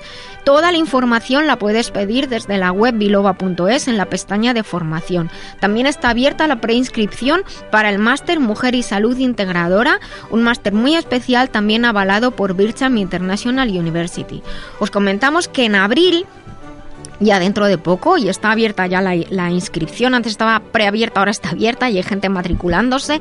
Comienza una nueva edición del curso sobre aspectos destacados de la medicina china para cualquier persona interesada en conocer distintos aspectos de sí mismo, como por ejemplo la relación entre emociones y ciertos órganos, el manejo del dolor. Aprenderemos algunos puntos de auriculoterapia que pueden ser curiosos e interesantes para ti mismo. Hablaremos sobre las afecciones del siglo XXI Es un curso muy entretenido y muy práctico. Son cinco jueves, dos horitas por la tarde para pasarlo muy bien en el Centro de Cultura de China en Madrid. Puedes tener más información detallada en la web. Las plazas son limitadas, como digo, ya hay muchas personas inscritas, así que no tardes si quieres inscribirte. Y en este caso paso a felicitar a María del Carmen Aranda, que la semana que viene a estas fechas, a estas horas ya eres miembro de la Academia Norteamericana de las Letras. Sí, la verdad es que Ay, ha madre, sido que una, no te gran, queda nada. una gran sorpresa. Sí, Eh, bueno, el aforo ya está completo. Se va a hacer la entrega de la orla en la biblioteca Eugenio Trías, que está en el Retiro, en la antigua Casa de Fieras. Sí. Y bueno, pues nada, muy emocionada porque, claro, pertenecer a la Academia Norteamericana de Literatura Internacional Moderna, pues Ay, eh, la verdad es que me hace muchísima Cohen, ilusión. Cohen, muchas Así que muchísimas gracias. Bueno, pero a ver, tú me acabas de felicitar a mí, pero yo te quiero felicitar a ti, Nuria, porque eres miembro, eres miembro del Consejo Rector de la Universidad Internacional Birchan International. O sea Mm. que es que eso, mira, se me pone la piel de gallina porque es que también. enhorabuena porque porque es que lo mereces, lo vales y tener aquí en el programa, en tu programa a una doctora de medicina china, una doctora que nos enseña cada día eh, cómo nos debemos de cuidar, que seamos felices, eso de verdad que es un verdadero orgullo para, para todos. ¿eh? Muchas gracias, muchas gracias a todos. Mira, Efectivamente, como dice Ulpiano, va a decir ahora, del cual es compartir con todos vosotros cada do- sábado lo que es. La vida biloba. La, la vida biloba. Realmente es impresionante, eh, Nuria, desde luego. Yo estoy súper orgulloso de haber colaborado y sigo colaborando y haber recibido clases tuyas de Eh, sí, medicina china. es verdad. Es que lo pasamos genial. Además, recomiendo a todas las personas que se puedan anotar. Es que realmente se pasa muy bien y lo que se aprende. Pues ¿Me, enti- ¿me entiendes? Y luego quiero también eh, indicar que eh, tú eras la eh, que hiciste el prólogo. de la ventana del mundo de ¿Ah, Mari sí? Carmen Sí, Aranda. sí, bueno, Entonces, estoy súper orgullosa porque te tengo conmigo en las ventanas del mundo como prologuista. Precioso. La verdad es que fue todo un placer hacer ese prólogo junto con el doctor Benigno Horna. Efectivamente. Y un libro que recomiendo a todo el mundo porque se lee en un pispás. Y Jesús Fernández como editor. Jesús Fernández como editor. O sea que, que sin querer, fijaos, ha quedado todo aquí. Me lo llevo a Estados Unidos, fíjate. Te lo llevas a Estados Unidos. O sea, Vamos a también, ¿eh? bueno, bueno, pues nada, muchísimas gracias a todos. La verdad es que por, la- por mi parte me siento muy honrada y muy orgullosa de, de este nombramiento en el Consejo Rector. Es una de las 10 universidades más importantes de- en el mundo en educación a distancia por su rigor, por su calidad y justo a mí me, me- me han, me han ofrecido y asignado, por así decirlo, este velar porque la calidad académica y el rigor académico sea eh, tan elevado como, como, como es. Así que, pues, es una, como se dice, una, un gran poder conlleva una gran responsabilidad. Eso es lo que decían en Spider-Man. La vida. Es un carnaval. Que no, la vida. Y es muy dura. Que no, hombre, que no. La vida biloba.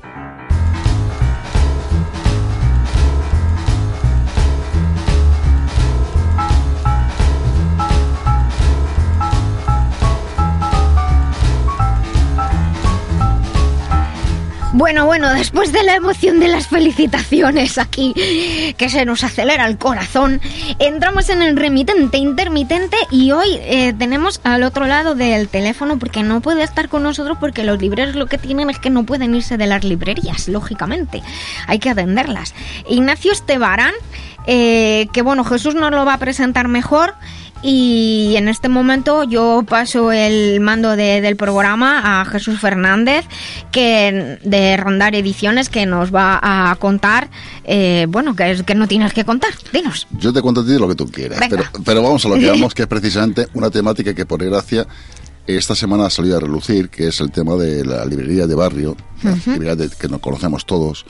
Y bueno, pues eh, a través de un amigo nuestro en común, que se llama José, que es de Rincón de la Lectura, del cual le mando un fuerte abrazo desde aquí, pues me envió un enlace y, por supuesto, a con las librerías donde haga falta. ¿Por qué? Porque soy librero, sé cómo funcionan, conozco los intríngulis y bueno, pues eh, se puso en contacto Ignacio Esteban con nosotros y quisiéramos hacer una pregunta porque me han mandado una serie de convenios, incluso han creado una plataforma que se llama SPL Y qué mejor que él que nos lo cuente. Ignacio, buenos días. Hola, buenos días. Hola Ignacio, buenos días, bienvenido a La Vida Biloba. Muchas gracias. Ignacio, mm, ¿qué es la plataforma SPL? La plataforma de SPL sur- eh, Salvar a las Pequeñas Librerías surge hace aproximadamente un mes y con eh, motivos eh, pues, sencillamente urgentes. Eh, la situación es gravísima para los libros y para los libreros, en este caso, los libreros de barrio. Eh, ocurre que existe una decisión de la Consejería de Educación que puede abocar al cierre a unas 300 librerías de proximidad de la Comunidad de Madrid. Y todo parte de la ley de gratuidad de los libros de, te- de texto que fue aprobada hace un año. Es lo que, es, es lo que vamos. Bueno, eh, explícanos un poquito en qué consiste, porque dicho así, lo- los que no estamos dentro del mundo de la librería no lo comprendemos muy bien. A- Ante todo, quería decir que los libreros estamos absolutamente de acuerdo con la gratuidad de los libros de texto. Pensamos que debe ser un derecho que garantice el acceso universal a la educación. También pensamos que debía haberse eh, aplicado antes, pero por cuestiones políticas, pues no, no se ha hecho. Eh, ocurre lo siguiente. Eh, La ley de gratuidad se presenta hace un año con vocación de favorecer a las librerías de proximidad, las librerías de barrio, y se presenta como que prácticamente las librerías de barrio serán los proveedores exclusivos. Al principio, pues una buena noticia y, y todo el mundo contento. Sin embargo, el 26 de diciembre de 2018, que ya el 26, un día después de Navidad, implica intenciones nada claras, se publica el acuerdo marco por el que se regulará cómo comprarán los libros los colegios. Y aquí las cosas cambian. No solo desaparece la alusión a las librerías de proximidad, sino que se crean unas condiciones que hacen imposible el acceso a las pequeñas librerías. Mm, Precisamente de ese tema te quiero hablar porque os han puesto una especie de, bueno, de handicap, que es meter más personal, una serie de envíos. Explícanos un poquito, Ignacio, sobre esa temática, por favor. Sí, exacto. No, el- el- el- la causa fundamental que nos ah, impide acceder a, a este acuerdo, a vender a los colegios, son sobre todo los precios. Se establecen unos precios máximos que son iguales o inferiores a nuestros precios de coste. Con la apariencia de una regulación de precios máximos se beneficia claramente a quien sí puede cumplirlos, que son las grandes corporaciones. Sí, mira, yo precisamente quería hacer una alusión, mm, si me permites, por favor. Eh, como librero te voy a explicar o que la gente entienda cómo sucede una situación. Es decir, eh, yo como librero mm, tengo un margen más o menos de be- beneficio de un 20-25% aproximadamente de cada, de cada libro que se venda, ¿no? ¿Qué ocurre? Que yo, los libros de texto, como tú bien sabes, mm, vamos todos a un almacén, compramos un material y, lógicamente, sobre eso, es decir, un, un supuesto, un libro vale 8 euros, al cual tenemos incrementamos un 20-25%, que es el margen de beneficio para subsistencia de la librería de barrio y de zona. ¿Qué ocurre? De, de hecho, además, eh, eh, redundando en lo que tú dices, hay que tener en cuenta que las librerías de barrio ya sabemos que ahora mismo eh, están pasando por un momento muy crítico, sobre todo a partir de la crisis y otras competencias de grandes compañías cuya actividad no es precisamente la venta de libros. Efectivamente. Y eh, pa- para ellos el, el volumen del libro de texto eh, eh, puede alcanzar un 50 o un 60%, que al menos sí permite acabar dignamente un ejercicio. No para tirar cohetes, pero acabar dignamente. Así es, sí, pero incluso quería profundizar que, por ejemplo, ellos, la gran superficie, no vamos a decir nombres, lógicamente, venden por el precio incluso inferior del precio de coste, que es una cosa que siempre me ha lucido. ¿Qué ocurre? ¿Eso Que cómo, ellos- ¿Eso cómo es posible? Pues muy fácil. Mm, Ellos, tú lo que haces es, ellos venden precio bajo coste, pero ¿qué ocurre? Que tú vas a gastar, tú cuando vas a un centro comercial, tú tienes que ir una primera vez a comprar y encargar el material. La segunda, a recoger los libros. Y la tercera, siempre falta un libro. No sé por qué motivo, siempre falta un libro. Y ya aprovechas pues, a comprar cosméticos, alimentación. Rectifícame, Ignacio, si estoy diciendo... Efectivamente, es tal, tal y como tú lo estás contando. Es decir, que ese es el problema que hoy día, como librero y como editor, porque yo siempre respaldaré y apoyo donde haga falta la pequeña librería, que son de los que realmente es nuestro mecanismo de, de venta. Que claro, un librero o un escritor, como esto- son los que estamos aquí ahora mismo, si no existe la librería de barrio, desaparecemos. Yo que siempre digo que soy muy de barrio, a mí me mola las Y yo, y yo incluso invito a la que la gente vaya a la librería de barrio, mm, que se olvide de internet y que por favor, que el librero también tiene que pagar una serie de impuestos, pagar su luz, sus autónomos y, lógicamente, tiene sus derechos. Que eso es, por desgracia, Pero no, no, sola- no solamente esto, sino que las librerías de barrio, incluso librerías de pueblo, son auténticos focos de cultura. Es que con la crisis muchos ayuntamientos han reducido presupuestos y son las librerías las que están supliendo eh, ese papel. Son eh, clubes de lectura, son presentaciones. Es verdad. Es- entonces, la desaparición de las librerías implica algo muchísimo más importante. O sea, dentro de todos los conflictos que afloran ahora la Comunidad de Madrid, que son todos eh, muy legítimos, yo creo que este lo diferencia de los demás. Y porque eh, la, la desaparición de las librerías supondrá esto y la muerte segura de la libre oferta y demanda editorial. O sea, se habrá entregado la cultura a manos de los mercados y todos sabemos lo que pasa cuando se ponen las cosas en manos de los mercados. ¿Qué? Ellos, ellos deciden qué es lo que se edita y qué se vende y Eso. también decidirán lo que no se edita y lo que no se vende. Eh, es- Es algo bastante peligroso que, nadie- que un problema que nadie conoce y que estamos intentando informar y que vosotros nos estáis ayudando a, a difundir. Pues aquí tienes los micrófonos abiertos. Mari Carmen Aranda, que es escritora y, y miembro de, bueno, de grandes asociaciones y de hecho el sábado que viene va a ser miembro de, de la Academia Norteamericana de la Literatura. Moderna Internacional. Moderna sí. Internacional, o sea que no- quien habla mm, sabe. Pero te quiero preguntar algo. Sí, Ignacio. bueno, simplemente buenos días, Ignacio. Buenos días. Eh, es que lo que estás eh, anunciando es realmente serio y preocupante para todos los escritores eh, porque la desaparición de la figura del librero es tremenda. Y, y el que los libros estén en los grandes almacenes, o sea, es como cuando vas a comprar un bote de leche, o sea, está todo ahí, nadie te puede informar, nadie te puede asesorar porque no están preparados. Y esto de verdad me preocupa muchísimo, tenemos que hacer algo. Por supuesto, y, y- y en ello estamos. De hecho, eh, ya hemos dado un, un gran paso adelante, eh, porque lo que nosotros eh, solicitamos es una revisión del acuerdo en su totalidad o, en su caso, un nuevo marco de regulación. No hemos comentado que, aparte de los precios, eh, para que veáis que este es un acuerdo hecho a medida de las grandes compañías, se piden descuentos adicionales sobre esos precios que os digo. O sea, los precios pueden estar por un 12 o un 15% debajo del coste. Se pide contratación de personal. O sea, eh, la comunidad se divide en 27 lotes y si tienes optas a un solo lote ya tienes que tener dos personas mínimo en la tienda. Si quieres optar a un tercero tres, a un segundo tres, a un tercero cuatro, como verás, la mayor parte de los pequeños libreros eh, somos una persona, solemos ser autónomos y es para nosotros absolutamente inaccesible. Te piden también almacenaje, eh, forrado de libros, reciclado, logística. O sea, Eh, almacenaje claro. que, que significa tener un número mínimo de, de stock, Claro, eso justo. Claro, imagínate una pequeña librería, pues, pues No ocurre. tiene espacio. ¿Qué, qué ocurre con esto? Pues como estáis viendo es una clara intención de discriminar positivamente las grandes compañías. Ellos sí llegan a los precios, ya los tienen, personal ya lo tienen, los que quieran, almacenaje ya lo tienen.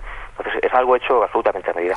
No, y luego quiero, añadir una cosa, Ignacio, y tú bien lo sabes, que es el tema del rappel. También se vende con el tema del rappel. Pregunta, explica qué es eso de Rappel. El rappel es una comisión de ventas, es decir, si tú mm, contra más vendas, quiero que vas un 5% de descuento, un 2%, 3 o 20%. O bien, económicamente o, o a través de material. Es decir, que funciona así.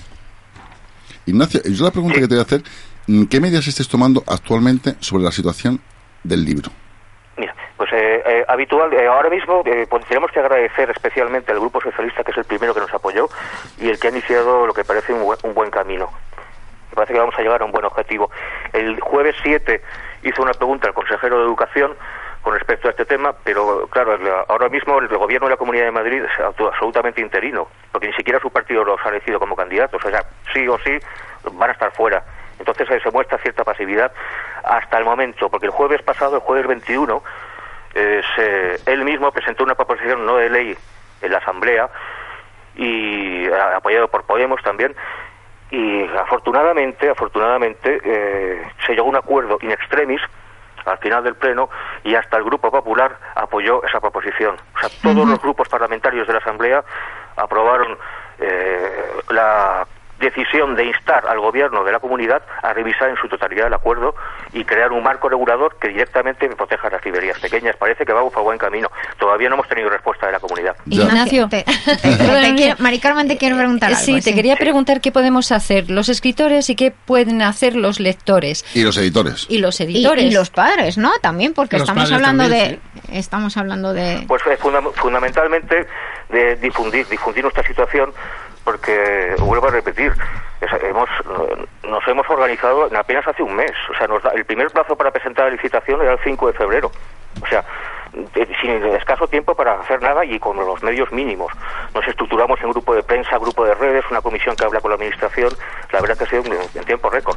Eh, Lo, mejor que podéis hacer, yo creo, los escritores estamos preparando un manifiesto. Ya nos están apoyando muchos. Hay una iniciativa en chain.org que ha crecido a una velocidad eh, supersónica. Ya tenemos 10.000 firmas, lo cual eh, también aprovecho, por favor, para, la verdad para que difundir. eso pues y No, no, de- de- si nos la, la podéis enviar a la podéis compartir con el programa Sí, porque yo no tenía ni idea Eh, aquí Sí, eh, Coelho, Coelho de la Rosa. Coelho de la Rosa que también es Te escritor saludo, Ignacio. Mira, soy un escritor. Hola, Entonces, días. ¿qué pueden hacer los padres eh, en este caso? Los padres fundamentalmente difundir nuestro mensaje, difundirlo en los colegios, porque los colegios son parte muy implicada. Claro, Yo, porque pues, son eh, los os- afectados, ¿no? Claro, claro. Eh, de hecho, además, nos consta, porque hemos, eh, hemos hablado con ellos, que se enfrentan ahora a un, a un volumen de trabajo administrativo, logístico, que, que les, les va a desbordar, francamente. Además, ellos son los primeros que nos han confesado que es que están con nosotros. Entonces, eh, y dejar muy claro que en el método alter- hay muchísimas maneras de aplicar la ley de gratuidad sin tener que perjudicar, perjudicar a las pequeñas librerías. Una de ellas es- son los chequelibros. En, en Murcia, se- eh, calcado el acuerdo del, del de Madrid, se puso en ejecución el año pasado y lo han tenido que cancelar por la crítica de los sindicatos de docentes, por el sector, por y ahora están utilizando un chequelibro, van a utilizarlo a partir de este curso. Entonces es muy importante ¿Qué es un eh, chequelibro padres, para- eh, eh, para exacto, en su relación con, con los profesores, con directores y tal, a ayudarnos a difundir el mensaje y un poco pues a, a, a expresar eh, este, este problema tan grave. Eh, quería preguntarte si hay alguna página web, ¿me entiendes?, donde puedan dirigirse para sugerencias de padres, eh, compañeros, escritores y Sí, todo el eh, público en general. Eh, lo- aprovecharía otra vez para volver a, a informar de que simplemente poniendo en, en Google chain.org salvad a las pequeñas librerías van a encontrar nuestra proposición. De hecho, eh, ya Lo hemos estamos hablado- haciendo ahora mismo, según nos lo Ahora dices, mismo, sí. salvar las pequeñas librerías. A ver, Sí, ¿qué no, nos sale? precisamente- Que somos súper eficientes. No, es curioso Pues, porque... No, de hecho, precisamente yo soy un defensor, y lo llevo diciendo muchas veces en este programa, y en muchos sitios, incluso en tertulias, que yo defiendo al librero. ¿Por qué? Porque realmente sido librero y sé cómo funciona la librería. ¿Y qué ocurre? Que hoy día, por desgracia, si no se, se toman medidas actualmente, de aquí, como tú bien has dicho, Ignacio, de aquí a dos años desaparecen casi el 90% de las librerías. además es que estas cosas eh, muchas veces ocurren sin que nos eh, apenas lo percibamos. O sea, No, cuando nos damos cuenta, muchas de estas cosas Van eh, muriendo suceden profesiones. Van Sí. muriendo profesionalmente. Sí, eh, Claro. Entonces, El- eh, ahora, ahora es el momento. Y afortunadamente parece que la decisión del el pleno en su totalidad no hubo ni, ni un solo voto en contra. Eh, ha instado a a- al gobierno a que absolutamente lo cambie. Y parece que ya estamos en buen camino. Eh, se ha ganado una primera batalla, pero sí os agradeceríamos a todas las fuerzas sociales, políticas y culturales que difundáis un poco qué es lo que está ocurriendo. Tú en ese sentido no tienes problema porque, gracias a, a Dios, cuenta con nosotros para lo que quieras. Esta es tu, dijéramos, tu voz. Muchas gracias. Públicamente, para lo que quieras, con nosotros, con Mari Carmen, con Nuria, con Ulpiano, conmigo. Es, es bueno que, que- que compartáis con nosotros. Nosotros estamos en Twitter como arroba la vida biloba. En Facebook también somos la vida biloba. Sí, pero Y- perdona, si no se me olvida precisamente por eso que he dicho de Facebook, en facebook.com barra de librerías también estamos. Sí. Y No, y yo es curioso, fíjate, yo e incluso hay veces que me meto en Facebook y veo mm, que la gente dice comprar en lo que es en el comercio de barrio, en el cual yo soy de barrio. Eh, Plataforma Salvad Pequeñas Librerías. Aquí Efectivamente. está. Eso es. de- eh, ¿Cuánta gente forma ese grupo más o menos ahora mismo, Ignacio, de esta plataforma? Somos, somos aproximadamente unas 300 librerías. Solamente en la Comunidad de Madrid hablamos. Que no son pocas. No, no, no, no, no. La- las agrupadas en la plataforma. En la Comunidad de Madrid habrá unas 600, eh, no se Ah. puede decir la cifra, pero habrá unas 630, algo así. Y nunca se nos olvide que los libreros son gente muy culta, gente muy respetuosa y que realmente cuando vas a una librería, ellos te informan. Cuando vas a una gran superficie, miren esa estantería, porque me ha pasado. Sí, no, Hombre, no te informan, no están preparados en absoluto. eso sí hay en alguien que absoluto. responda. Son sí, asesores en definitiva, ¿no? No, y yo siempre seré un No, gran eh. defensor, porque Sí. ten en cuenta una cosa, que yo- como yo como editor, realmente mi escaparate son la librería de barrio, porque realmente es cuando tú le pides un favor, oye, eh, José o Fulanito, ¿me puedes poner esto en el escaparate? Oye, ¿puedo presentar mi libro aquí? Y siempre, siempre tienen las puertas abiertas en cualquier librería de donde vayas, que tienes ahí la información del librero, te informa, La te verdad es que las librerías son como sitios mágicos. A mí es un sitio que me flipa. O sea, esto de poder estar ahí, honestamente me encantan las, las bibliotecas y las librerías. Es que la librería es un sitio mágico, nunca se nos olvide. Y yo desde aquí, Ignacio, mm, si quieres contarnos alguna cosita más, Pero yo, yo quería simplemente finalizar diciendo que la Constitución española en su artículo 44 dice que los poderes públicos promoverán y tutelarán el acceso a la cultura a la que todos tenéis derecho. Entonces, eh, yo- a lo que todos tienen derecho, perdón. Yo creo que todavía estamos a tiempo. Y muchas gracias por, por vuestra ayuda y vuestra colaboración. Seguiremos en contacto. Ignacio, esta es tu casa, para vuestra plataforma, para lo que queráis, culturalmente, contar con nosotros, con los escritores, editores, y por supuesto, os envío muchísima fuerza porque esto vais a ganarlo. Muchísimas gracias. Estaremos en contacto. Muchas gracias a todos. Muchas Gracias a vosotros, muchas gracias. ¿Has escrito un libro y quieres publicarlo? Las grandes editoriales te han cerrado sus puertas. ¿Piensas autoeditar pero no te fías? Letra Clara Ediciones pone a tu disposición todo lo necesario para sacar adelante tu obra. No lo dudes. Letra Clara, tu editorial profesional con el mayor nivel y claridad. Visítanos en letraclara.com. Letra Clara. Ahora sí, vas a publicar tu libro.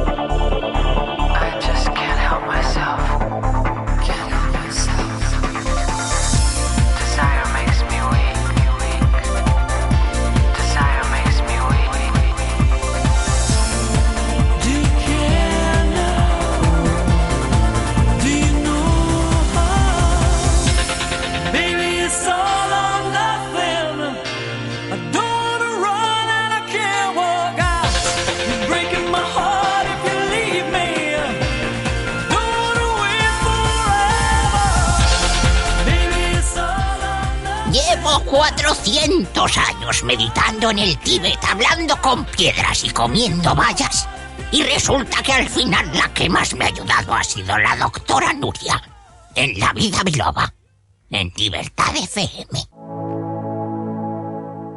Mamá, mamá, mi vida caída.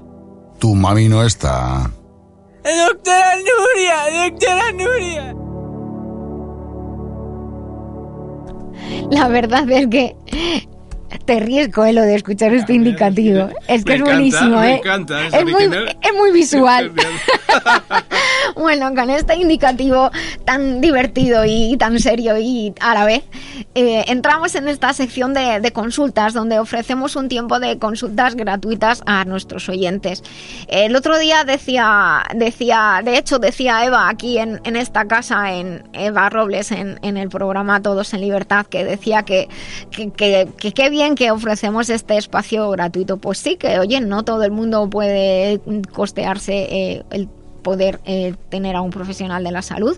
Y nosotros estamos aquí pues para ayudar en la medida de nuestras posibilidades porque a veces el consejo que tenemos que dar o que podemos ofrecer es precisamente vaya a un centro de salud, vaya a un hospital o vaya a un profesional de, la salud privado o público, como sea, pero que, que le atiendan. Bueno, tengo alguna consulta que, que, voy a leer. Dice, hola, soy Santiago, os escucho en el podcast y la verdad es que me he enganchado al programa y he hecho un vistazo a lo que colgáis en la web, en la web del programa. Muchas felicidades a todo el equipo, felicidades a todos. Habéis hecho una buena mezcla de salud y cultura y cosas interesantes, así que se hace muy animado escucharos. Me he animado a plantear una pregunta a ver si me podéis echar una mano. Cuando cambia el tiempo y empieza a hacer calor se me quita el hambre, pero no solo eso, sino que me duele el estómago y entonces me cuesta más comer. Casi coma lo que coma. Y luego, claro, me cuesta mucho ir al servicio y me duele más la cabeza, que me suele doler dicho sea de paso. Bueno, a ver si te podemos echar una mano, Santiago. Él nos dice que muchas gracias y espera escuchar el programa con la respuesta. Pues eh, recuerdo a nuestros oyentes que desde la web lavidabiloba.com tienen una sección para poder enviar las consultas gratuitas. Y es cierto que hay muchas personas, de hecho en estos días esta consulta de, de Santiago une las consultas de muchos oyentes, porque llegando estas fechas, eh, con el cambio de tiempo, un poquito ya llegando, entrando en la primavera, o llegando al calor, dependiendo de dónde estemos, hace calor aunque no sea primavera. Pues muchas personas empiezan a quejarse del estómago y a tener dolores, que no estamos hablando de gastroenteritis y estas cosas, sino más bien de esa dispepsia, de esa mala digestión, de esa gastritis o de esa molestia de estómago que, como él decía, a veces coma lo que coma, incluso el agua, te puede casi que sentar mal. Es muy importante eh, tener en cuenta que el, el estómago es un órgano muy delicado, aunque no lo parezca, es muy fuerte, pero es muy delicado porque es el primero que recibe los alimentos. Esto significa que nosotros podemos ayudar comiendo tranquilos, intentando no discutir mientras comemos, eh, intentando masticar, eh, masticar despacio, no tragar aire, evitar las, las bebidas con burbujas, las bebidas gaseosas sobre todo, y evitar también los alimentos ácidos y los alimentos picantes. También es importante que, que tengamos en cuenta comer poquito, más veces al día, para que ese estómago delicado se, se encuentre un poquito, un poquito mejor.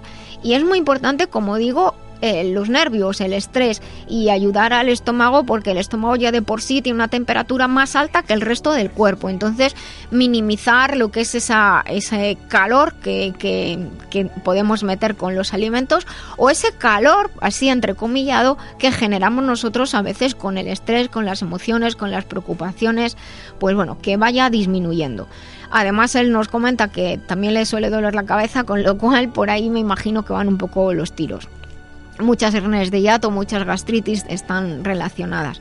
Hay un producto de la línea Master Life que se llama Green. Green es uno de los jarabes, el de la etiqueta verde, que nos puede ayudar a hacer la digestión. Hace un apoyo sobre todo hepatobiliar y al mejorar la, función biliar también puede apoyar a la, función de, de, del estómago, a que el estómago esté más tranquilo, por así decirlo, que pueda recibir mejor los alimentos. Cuando hablamos de Master Green casi siempre lo recomendamos 20 mililitros por la noche, pero en este caso de malas digestiones lo podemos tomar 10 mililitros o 20, ¿eh? pero pueden ustedes probar, podéis probar cuál es la dosis que mejor os va justo antes de la comida, de la comida principal del día y también puede ser de la cena o de aquella comida que, que os da problemas. 10 mililitros es, viene con un medidor, pero es comparable a una, a una cucharada.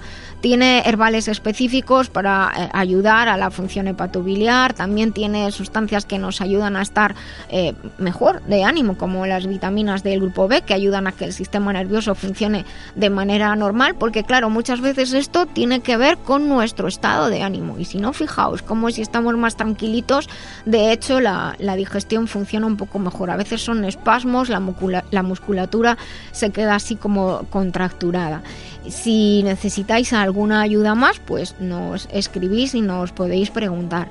Para ayudar a ir al servicio a aquellas personas que tengan problema de estreñimiento, hay un producto que se llama Alo- eh, Aloe Plus de la línea Master Life y este producto pues se viene en cápsulas, se toma una cápsula por la noche, a la mañana habrá hecho efecto y de esta manera pues podemos ayudar a la regularidad intestinal. Ahí viene explicado, en la web también lo tenéis. Generalmente más de 4 o 5 días no suele ser necesario y de esta manera pues bueno, eh, ayudar a liberar el intestino también ayuda a que el estómago pueda recibir porque todo es un tubo, desde la boca hasta el final eh, todo es un tubo, entonces si desatascamos el final, pues los alimentos pueden entrar mejor.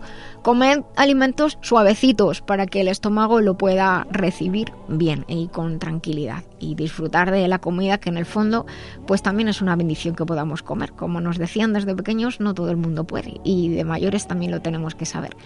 Y la última pregunta que tengo para el día de hoy es una pregunta que entró de los otros días por, por, el, por el chat de, de la web y nos preguntaban, hay un artículo en la web de Master Life referido a, a los, a la estabilidad, los mareos y Colflex. Y, me resultó curioso porque ese artículo habla de que si las, arti- las articulaciones funcionan mejor y tienen más elasticidad, pues el sentido de equilibrio se puede mejorar, por lo tanto tendremos menos vértigos, menos mareos. Y sobre todo en estudios realizados en personas mayores. Es decir, cuidando el sistema locomotor tenemos más estabilidad, menos peligro de que si nos damos un traspiés pues nos podamos caer. Entonces preguntaban si para el síndrome de Menier Colflex eh, podía servir. Colflex es colágeno, ácido hialurónico, silicio, magnesio eh, y está pensado precisamente para cuidar el sistema locomotor. Por eso es que al facilitar el movimiento ayuda a evitar esos mareos, vértigos. ¿Por qué? Porque podemos caminar y caminar nos ayuda a tener mejor estabilidad. Pero en un caso de un síndrome de Menier, el producto más indicado sería transferine, que es el que va a ayudar a proteger eh, la circulación eh, del oído interno, a proteger la conexión entre el sistema nervioso, el sistema inmunológico, el sistema endocrino y a cuidar el sistema cardiovascular. Así que los dos se pueden asociar. Transferine se puede tomar tres cápsulas al día, una antes de cada comida y Colflex un cacito que viene dentro del envase el cacito disuelto en medio eh, vasito de, de agua.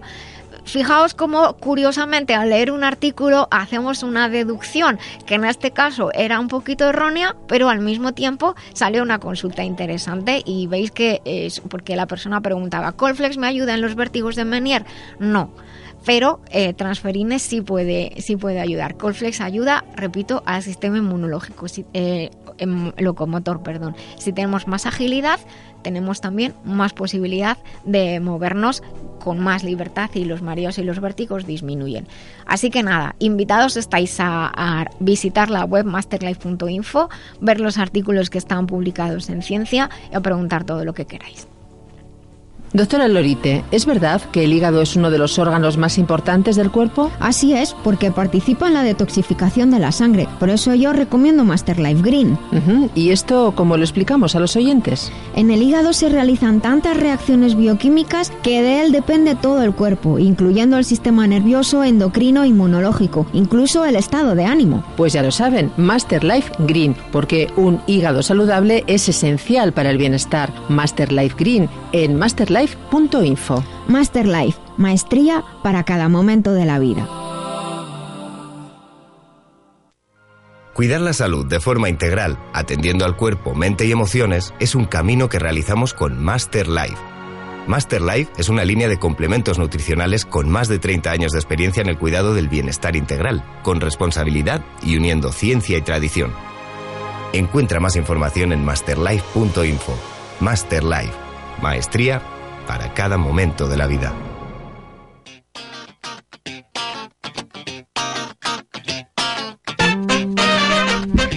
Pues en esta recta final del programa, aquí seguimos en La Vida Biloba. Hemos comenzado hablando de las infecciones urinarias, que son muy, muy frecuentes en la población, desde los niños hasta las personas mayores.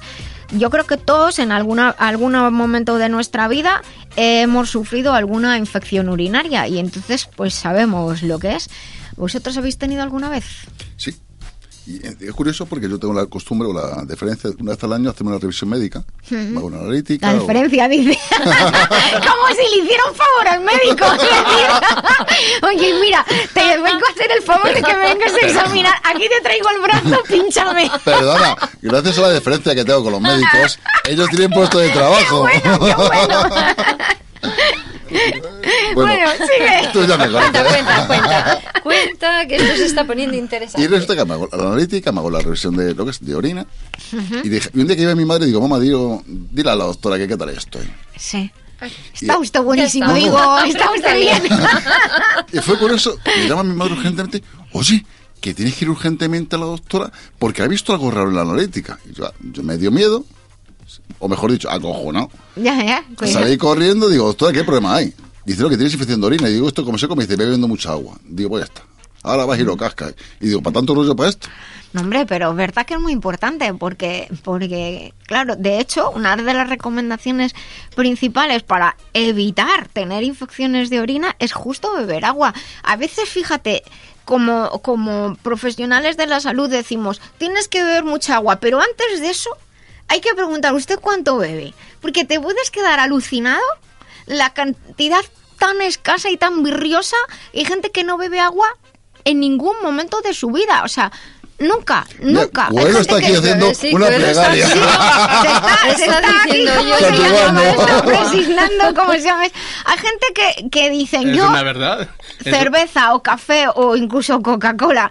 Digo, pero, pero, que, que, o sea, los riñones los tenéis ahí como, como Secos. Los, Claro, no hay que bueno, no, no secos. Es que los riñones están filtrando puré en vez de sangre. No me fastidies. Y claro, la orina es para eliminar desechos. Si no hay agua, mira, acabas de beber porque te ha entrado cargo Sí, de conciencia. Yo también. Muy bien. A mí, ¿sabes qué me pasó una vez? Que, que me puse a beber, a beber y me... Y a beber, y a beber, y a beber, y a apurar. Hasta que perdió el conocimiento. Perdí el conocimiento bebiendo. Bueno, pues cada vez que bebía tenía más sed y más sed, más sed. Digo, esto no es normal. Pues se llama potomanía y me dio la potomanía. Bueno, al Como el margen- poto. al margen de esto, eh, decía Jesús que, que la había tenido, yo también he tenido, y, y notas como una especie de, pues eso, malestar, como escozor y tal. Y me dijo la doctora, uy, pues eh, tienes infección, y yo digo, "Ah", dice, pues tienes que tomar mucho líquido, Claro. pero no le daba importancia.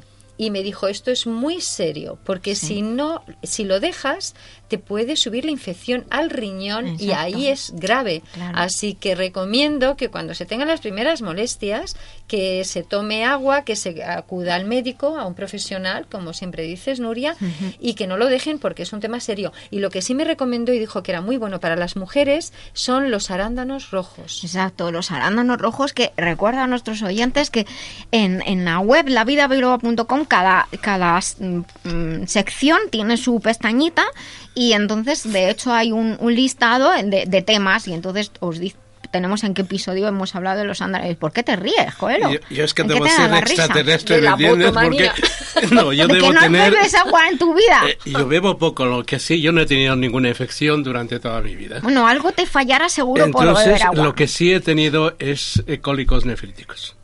Pues sí, es peor que una infección de orina. Bueno.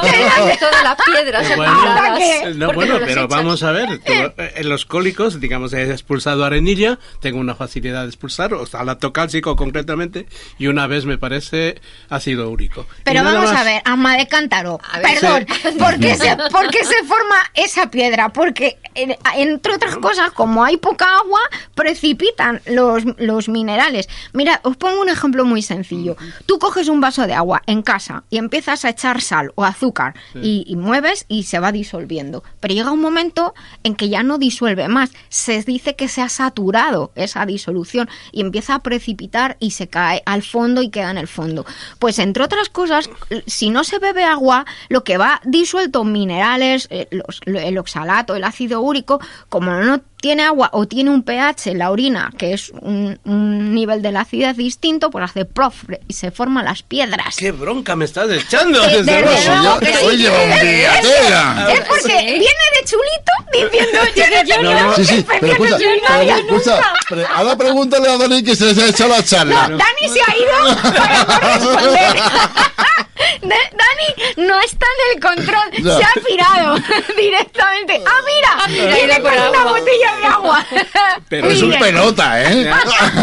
Pero Nuria, lo que sí debo decirte, yo sí bebo tisanas, bebo manzanilla, el té verde, ¿me entiendes? Bebo, Sí, pero hay digamos, que muchas, beber- pero hay que y beber agua, agua. por supuesto, bebo por lo menos un litro, sí. Bueno, entonces no digas que no bebes eso agua, agua, nos has engañado. No, Bueno, quiero decirte, Bueno, te no, has llevado una no bronca- como- una bronca gratis. Por eso te digo, pero no los dos litros, los dos litros y No, medio pero a que ver, aconsejan, ¿no? cuando, eh, cuando hab- hablamos de agua, Sí. eh, es verdad que hablamos también de infusiones, pero De mucho líquido, cuidado. el- espera, eh, espera. sí. Espera, un momento, please, tiempo. Espera que te va a tiempo, llegar otra. que te va a llegar otra bronca. Bueno. A ver, cuando tomamos té o café, decimos está hecho con agua, pero es que esa, esa infusión porque el té al fin y al cabo es lo, es lo que es, más o menos, está hecha con una sustancia, sea el té o sea el café, que es diurética. ¿Qué significa? Que elimina agua. Mm. Por cada vasito de café que tú te bebes, eliminas otro.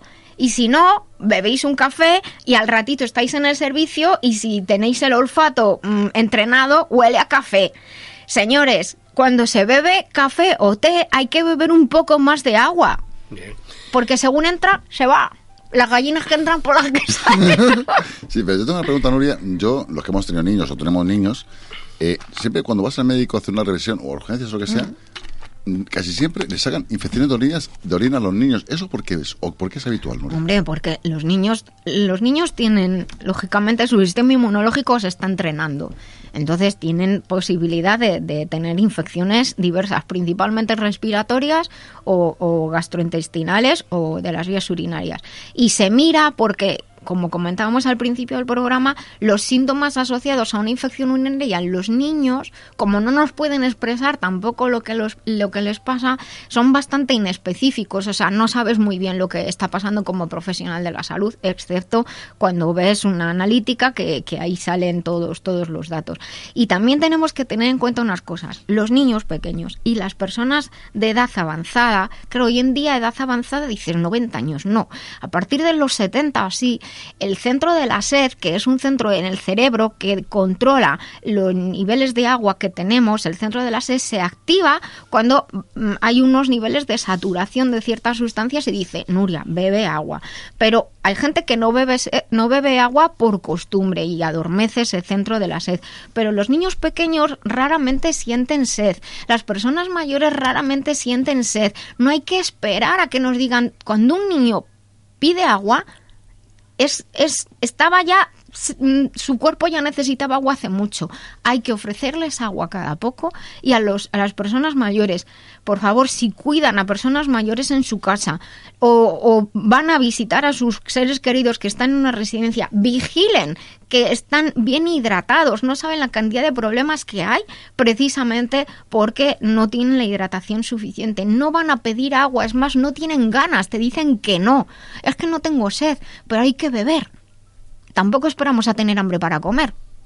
¿O no? Claro, pero eh, fíjate, Nuria, Aquí que también el, es- este- Uy, no te que exceso de, de agua, porque claro, estamos hablando de, de- de que te- debemos beber agua. Pero tampoco pasarse. Pero no pasarnos, Exacto. porque los problemas que esto origina, perdemos sales minerales Exacto. y pueden surgir problemas De los riñones. de los riñones y mucho más graves que si no bebes también. Exacto. ¿eh? Mira, incorporar el agua, beber agua es muy importante. No solamente porque damos al cuerpo un medio para lavarnos por dentro, por explicarlo de una, con palabras sencillas, sino que en el agua, que es una molécula muy sencilla de hidrógeno y de oxígeno, van disueltas sales minerales, minerales que necesitamos. El agua es un alimento. Tenéis que tener, tenemos que tener ese concepto. El agua es uno de los alimentos que necesitamos. Si bebemos demasiada agua, los riñones, los pobres, se agotan. Y llega un momento en que puede haber problemas de insuficiencia renal por beber demasiada, demasiada agua también. lo pueden eliminar. Entonces, ni mucho ni poco. Los dos, lo de los dos litros de agua es una cantidad media Una- que una se media, dice sí. basado en, en la estatura y el peso este de unos 70 kilos. Pero si yo bebo dos litros de agua no salgo del servicio, que yo soy pequeñaja. Claro. Yo, mira, mi urologo me dice que con un litro más las Infusiones. las infusiones que tengo, que prácticamente no tengo ningún problema. Pues ¿entiendes? entonces, amén. No, pero la, la bronca y demás ha, ser- que ha has servido... no ha servido agua. No, pero ha servido Nos has para... engañado. No, pero ha servido para que los oyentes Haz una foto, te- Dani, que se vea que tiene la tomen una conciencia que deban beber agua. Eso. que- Eso es muy importante. O sea que el agua, repito, como mucha gente dice, el agua para los peces. La verdad es que me como la da, experta, digamos, de... me da mucha rabia cuando, cuando la gente menosprecia el agua. ¿Sabéis una cosa? A veces cuando las personas dicen eso del agua para los peces y menosprecian el agua, ya me gustaría verles a mí en un país donde no tienen agua que beber. Nuria, ¿y el O donde el agua No. que hay está en agua intoxicada o es un agua que, que tiene color tierra. Ya me gustaría verles a mí ahí. Nuria, y el zumo de cebada, eso hace la función. eso. Zumo de cebada. Ay, antes hablábamos de los colores También es y de los- diurética. También Pero que voy, eh. diurética, No, sí, pero, pero sí. quiere decir que estás incorporando supuestamente, claro, está hecho con agua, pero no es solo agua. Eh, también tiene agua, un puré de, de verduras. Es lo que estoy diciendo. es Pero no es solo agua, o sea que es un poco contar con los alimentos y luego decir un extra de agua sola que tenemos que beber. El, el- hace, hace un tiempo leí una entrada en Twitter que decía... eh, la, el, el beber poca agua, lógicamente el cerebro no funciona bien. De hecho, pues en la deshidratación hay desorientación, puede haber pérdida de la conciencia. Dice, el beber po- poca agua provoca estupidez. Y recuerdo que respondí, no, si todavía prohibieran el agua aquí y nos harán un poco más estúpidos a todos. Nuria, yo te iba a contar, contarlo. Me pasó un caso la primera vez que fui a Palma de Mallorca y ju- justamente fui a un amigo que era mallorquín y me decía, el agua, aquí nosotros no bebemos agua. El agua es para el buey que tiene el cuerno duro y el vino puro para el hombre que lo manda la ley. Bueno, pues nada, no lo cre- sería esa persona, no, no creo que, que eso sea general, honestamente. Pero bueno, cuando tenemos una infección urinaria, recuerden, o en los primeros síntomas, hay veces que, es sim- que son irritaciones, no son tales infecciones, de hecho se hacen las analíticas y no sale infección, puede ser irritación, puede que bebe- bebamos tan poca agua que la, la orina está muy concentrada, por así decirlo, y entonces nos provoca eh, es- escozor, dime, dime. Eh, que quería comentar que antes hablábamos de Ha la levantado el dedo como en el cole, Sí, gracias. porque no quería interrumpir, soy así de educada. que Yo también lo hago. Sí, señorita, por favor, ¿puedo ¿puedo hablar? bueno, pues eh, antes comentábamos los col- el color de la orina, el olor y demás. Eh, quería decir que no nos asustemos cuando cenamos o comemos espárragos, que luego vas al baño Y es un olor rarísimo, que no pasa nada, que le bebes agüita y eso Y se elimina rápido. Y- Vale, ya está. Y lo de la remolacha, igual, que, que yo sé de uno que, que un día llamó por la mañana, "Tengo un- estoy eliminando orina por la sangre. Y yo Ay, las heces dije- también dije, aparecen rojas. ¿Te, Claro. te duele, ¿Te duele algo? No. ¿Te duele la orina? No. ¿Tienes escozor? No. Y dije, ayer has cenado remolacha. Y dice, sí, ¿cómo lo sabes? Digo, pues porque... Porque es evidente. que soy evidente, lo tengo aquí en mi bola de cristal. Oye, Y- ¿y si pero sale- aún así fue el médico. ¿Y si sale verde? ¿Qué pasa? ¿Que ha comido lechuga? No, pero no, escucha, escucha. Espinacas. Los complementos con vi- de vitamina B, las vitaminas del grupo B, tiñen la orina de un amarillo verde fluorescente. Por eso te digo, que- es que de- a ver, que claro, no digo incongruencia. que no, no, Claro. sí, es y verdad. escucha, yo, yo Claro. te hago preguntas inteligentes. Pero escucha, hasta, fijaros, o sea, no sé si, si os habéis fijado alguna vez, pero hasta ciertas especias cuando se comen, a las dos horas así, si te hueles la piel, huele a, a la especia que, que hayáis comido, porque también eliminamos a, través de la transpiración. O sea, somos, estamos muy graciosos. Sí que. Bueno, cuidado. Eh, si hay infecciones urinarias, si hay irritación, beban agua. Si hay que hacer un tratamiento antibiótico, que pues termínenlo bien, que eso es importante. Nosotros eh, cuidado mientras estemos eh, en una infección urinaria, evitar la cafeína, que encima es diurética, irrita las vías urinarias, de luego el alcohol, pues no tengo más que no tengo más cosas que decir y e, e intentar eh, lógicamente pues eh, fijar una cosa tan tonta como evitar el uso de, de- ropa muy ceñida. Esto va sobre todo por, por las mujeres, los pantalones muy ajustados o la ropa íntima, ciertos tipos de ropa íntima pueden provocar o irritación y crear infecciones urinarias, porque lo mismo que desde la vejiga puede subir a los riñones, pues desde las salidas puede subir por la, por la uretra la, la irritación. Y mucho cuidado también con ir al servicio todos los días, porque sobre todo en el caso de las mujeres, quiero decir, estar seguros de que se va al servicio todos los días, porque eh, los problemas de estreñimiento o de diarreas pues pueden eh, provocar también que haya algunas infecciones urinarias. De hecho, uno de los microorganismos más comunes de las infecciones urinarias en las mujeres se llama Escherichia coli, da lugar a lo que se llama colibacilosis, y ese microorganismo proviene de, realmente proviene del intestino grueso. Por la anatomía femenina es fácil que se contamine eh, al estar los tres orificios de salida, la uretra de, de la, la, vagina y, y el, y el recto, el estar cerquita, se pueden contaminar unos a otros. Así que pues siempre buena higiene, desde luego, y utilizar probióticos y prebióticos para mantener un buen estado eh, saludable. Ya Vuelvo a alzar el dedito. Sí. Es muy importante, sobre todo para las mujeres, la forma de limpiarnos. Eso, ¿vale? desde atrás. Hacia de, de de delante adelante hacia, atrás, siempre de Eso, adelante hacia, atrás. para no contaminar. Exacto, porque si lo Eso. hacemos al contrario, Podemos podemos, contaminar. contaminar. Así que de Eso. adelante hacia atrás. Y si utilizan toallitas húmedas, no se tiran al servicio, se tiran a la papelera. Eso. Hala, pues hoy hemos acabado un día muy bonito. Quiero daros a todos las gracias. Gracias, queridos amigos y compañeros. A todos los oyentes, a ti, Dani, muchísimas gracias. Y recuerden sonreír, que es gratis. El cerebro cree que somos felices y todo el cuerpo así lo percibe. Hasta el próximo sábado. Vivan conmigo la vida biloba.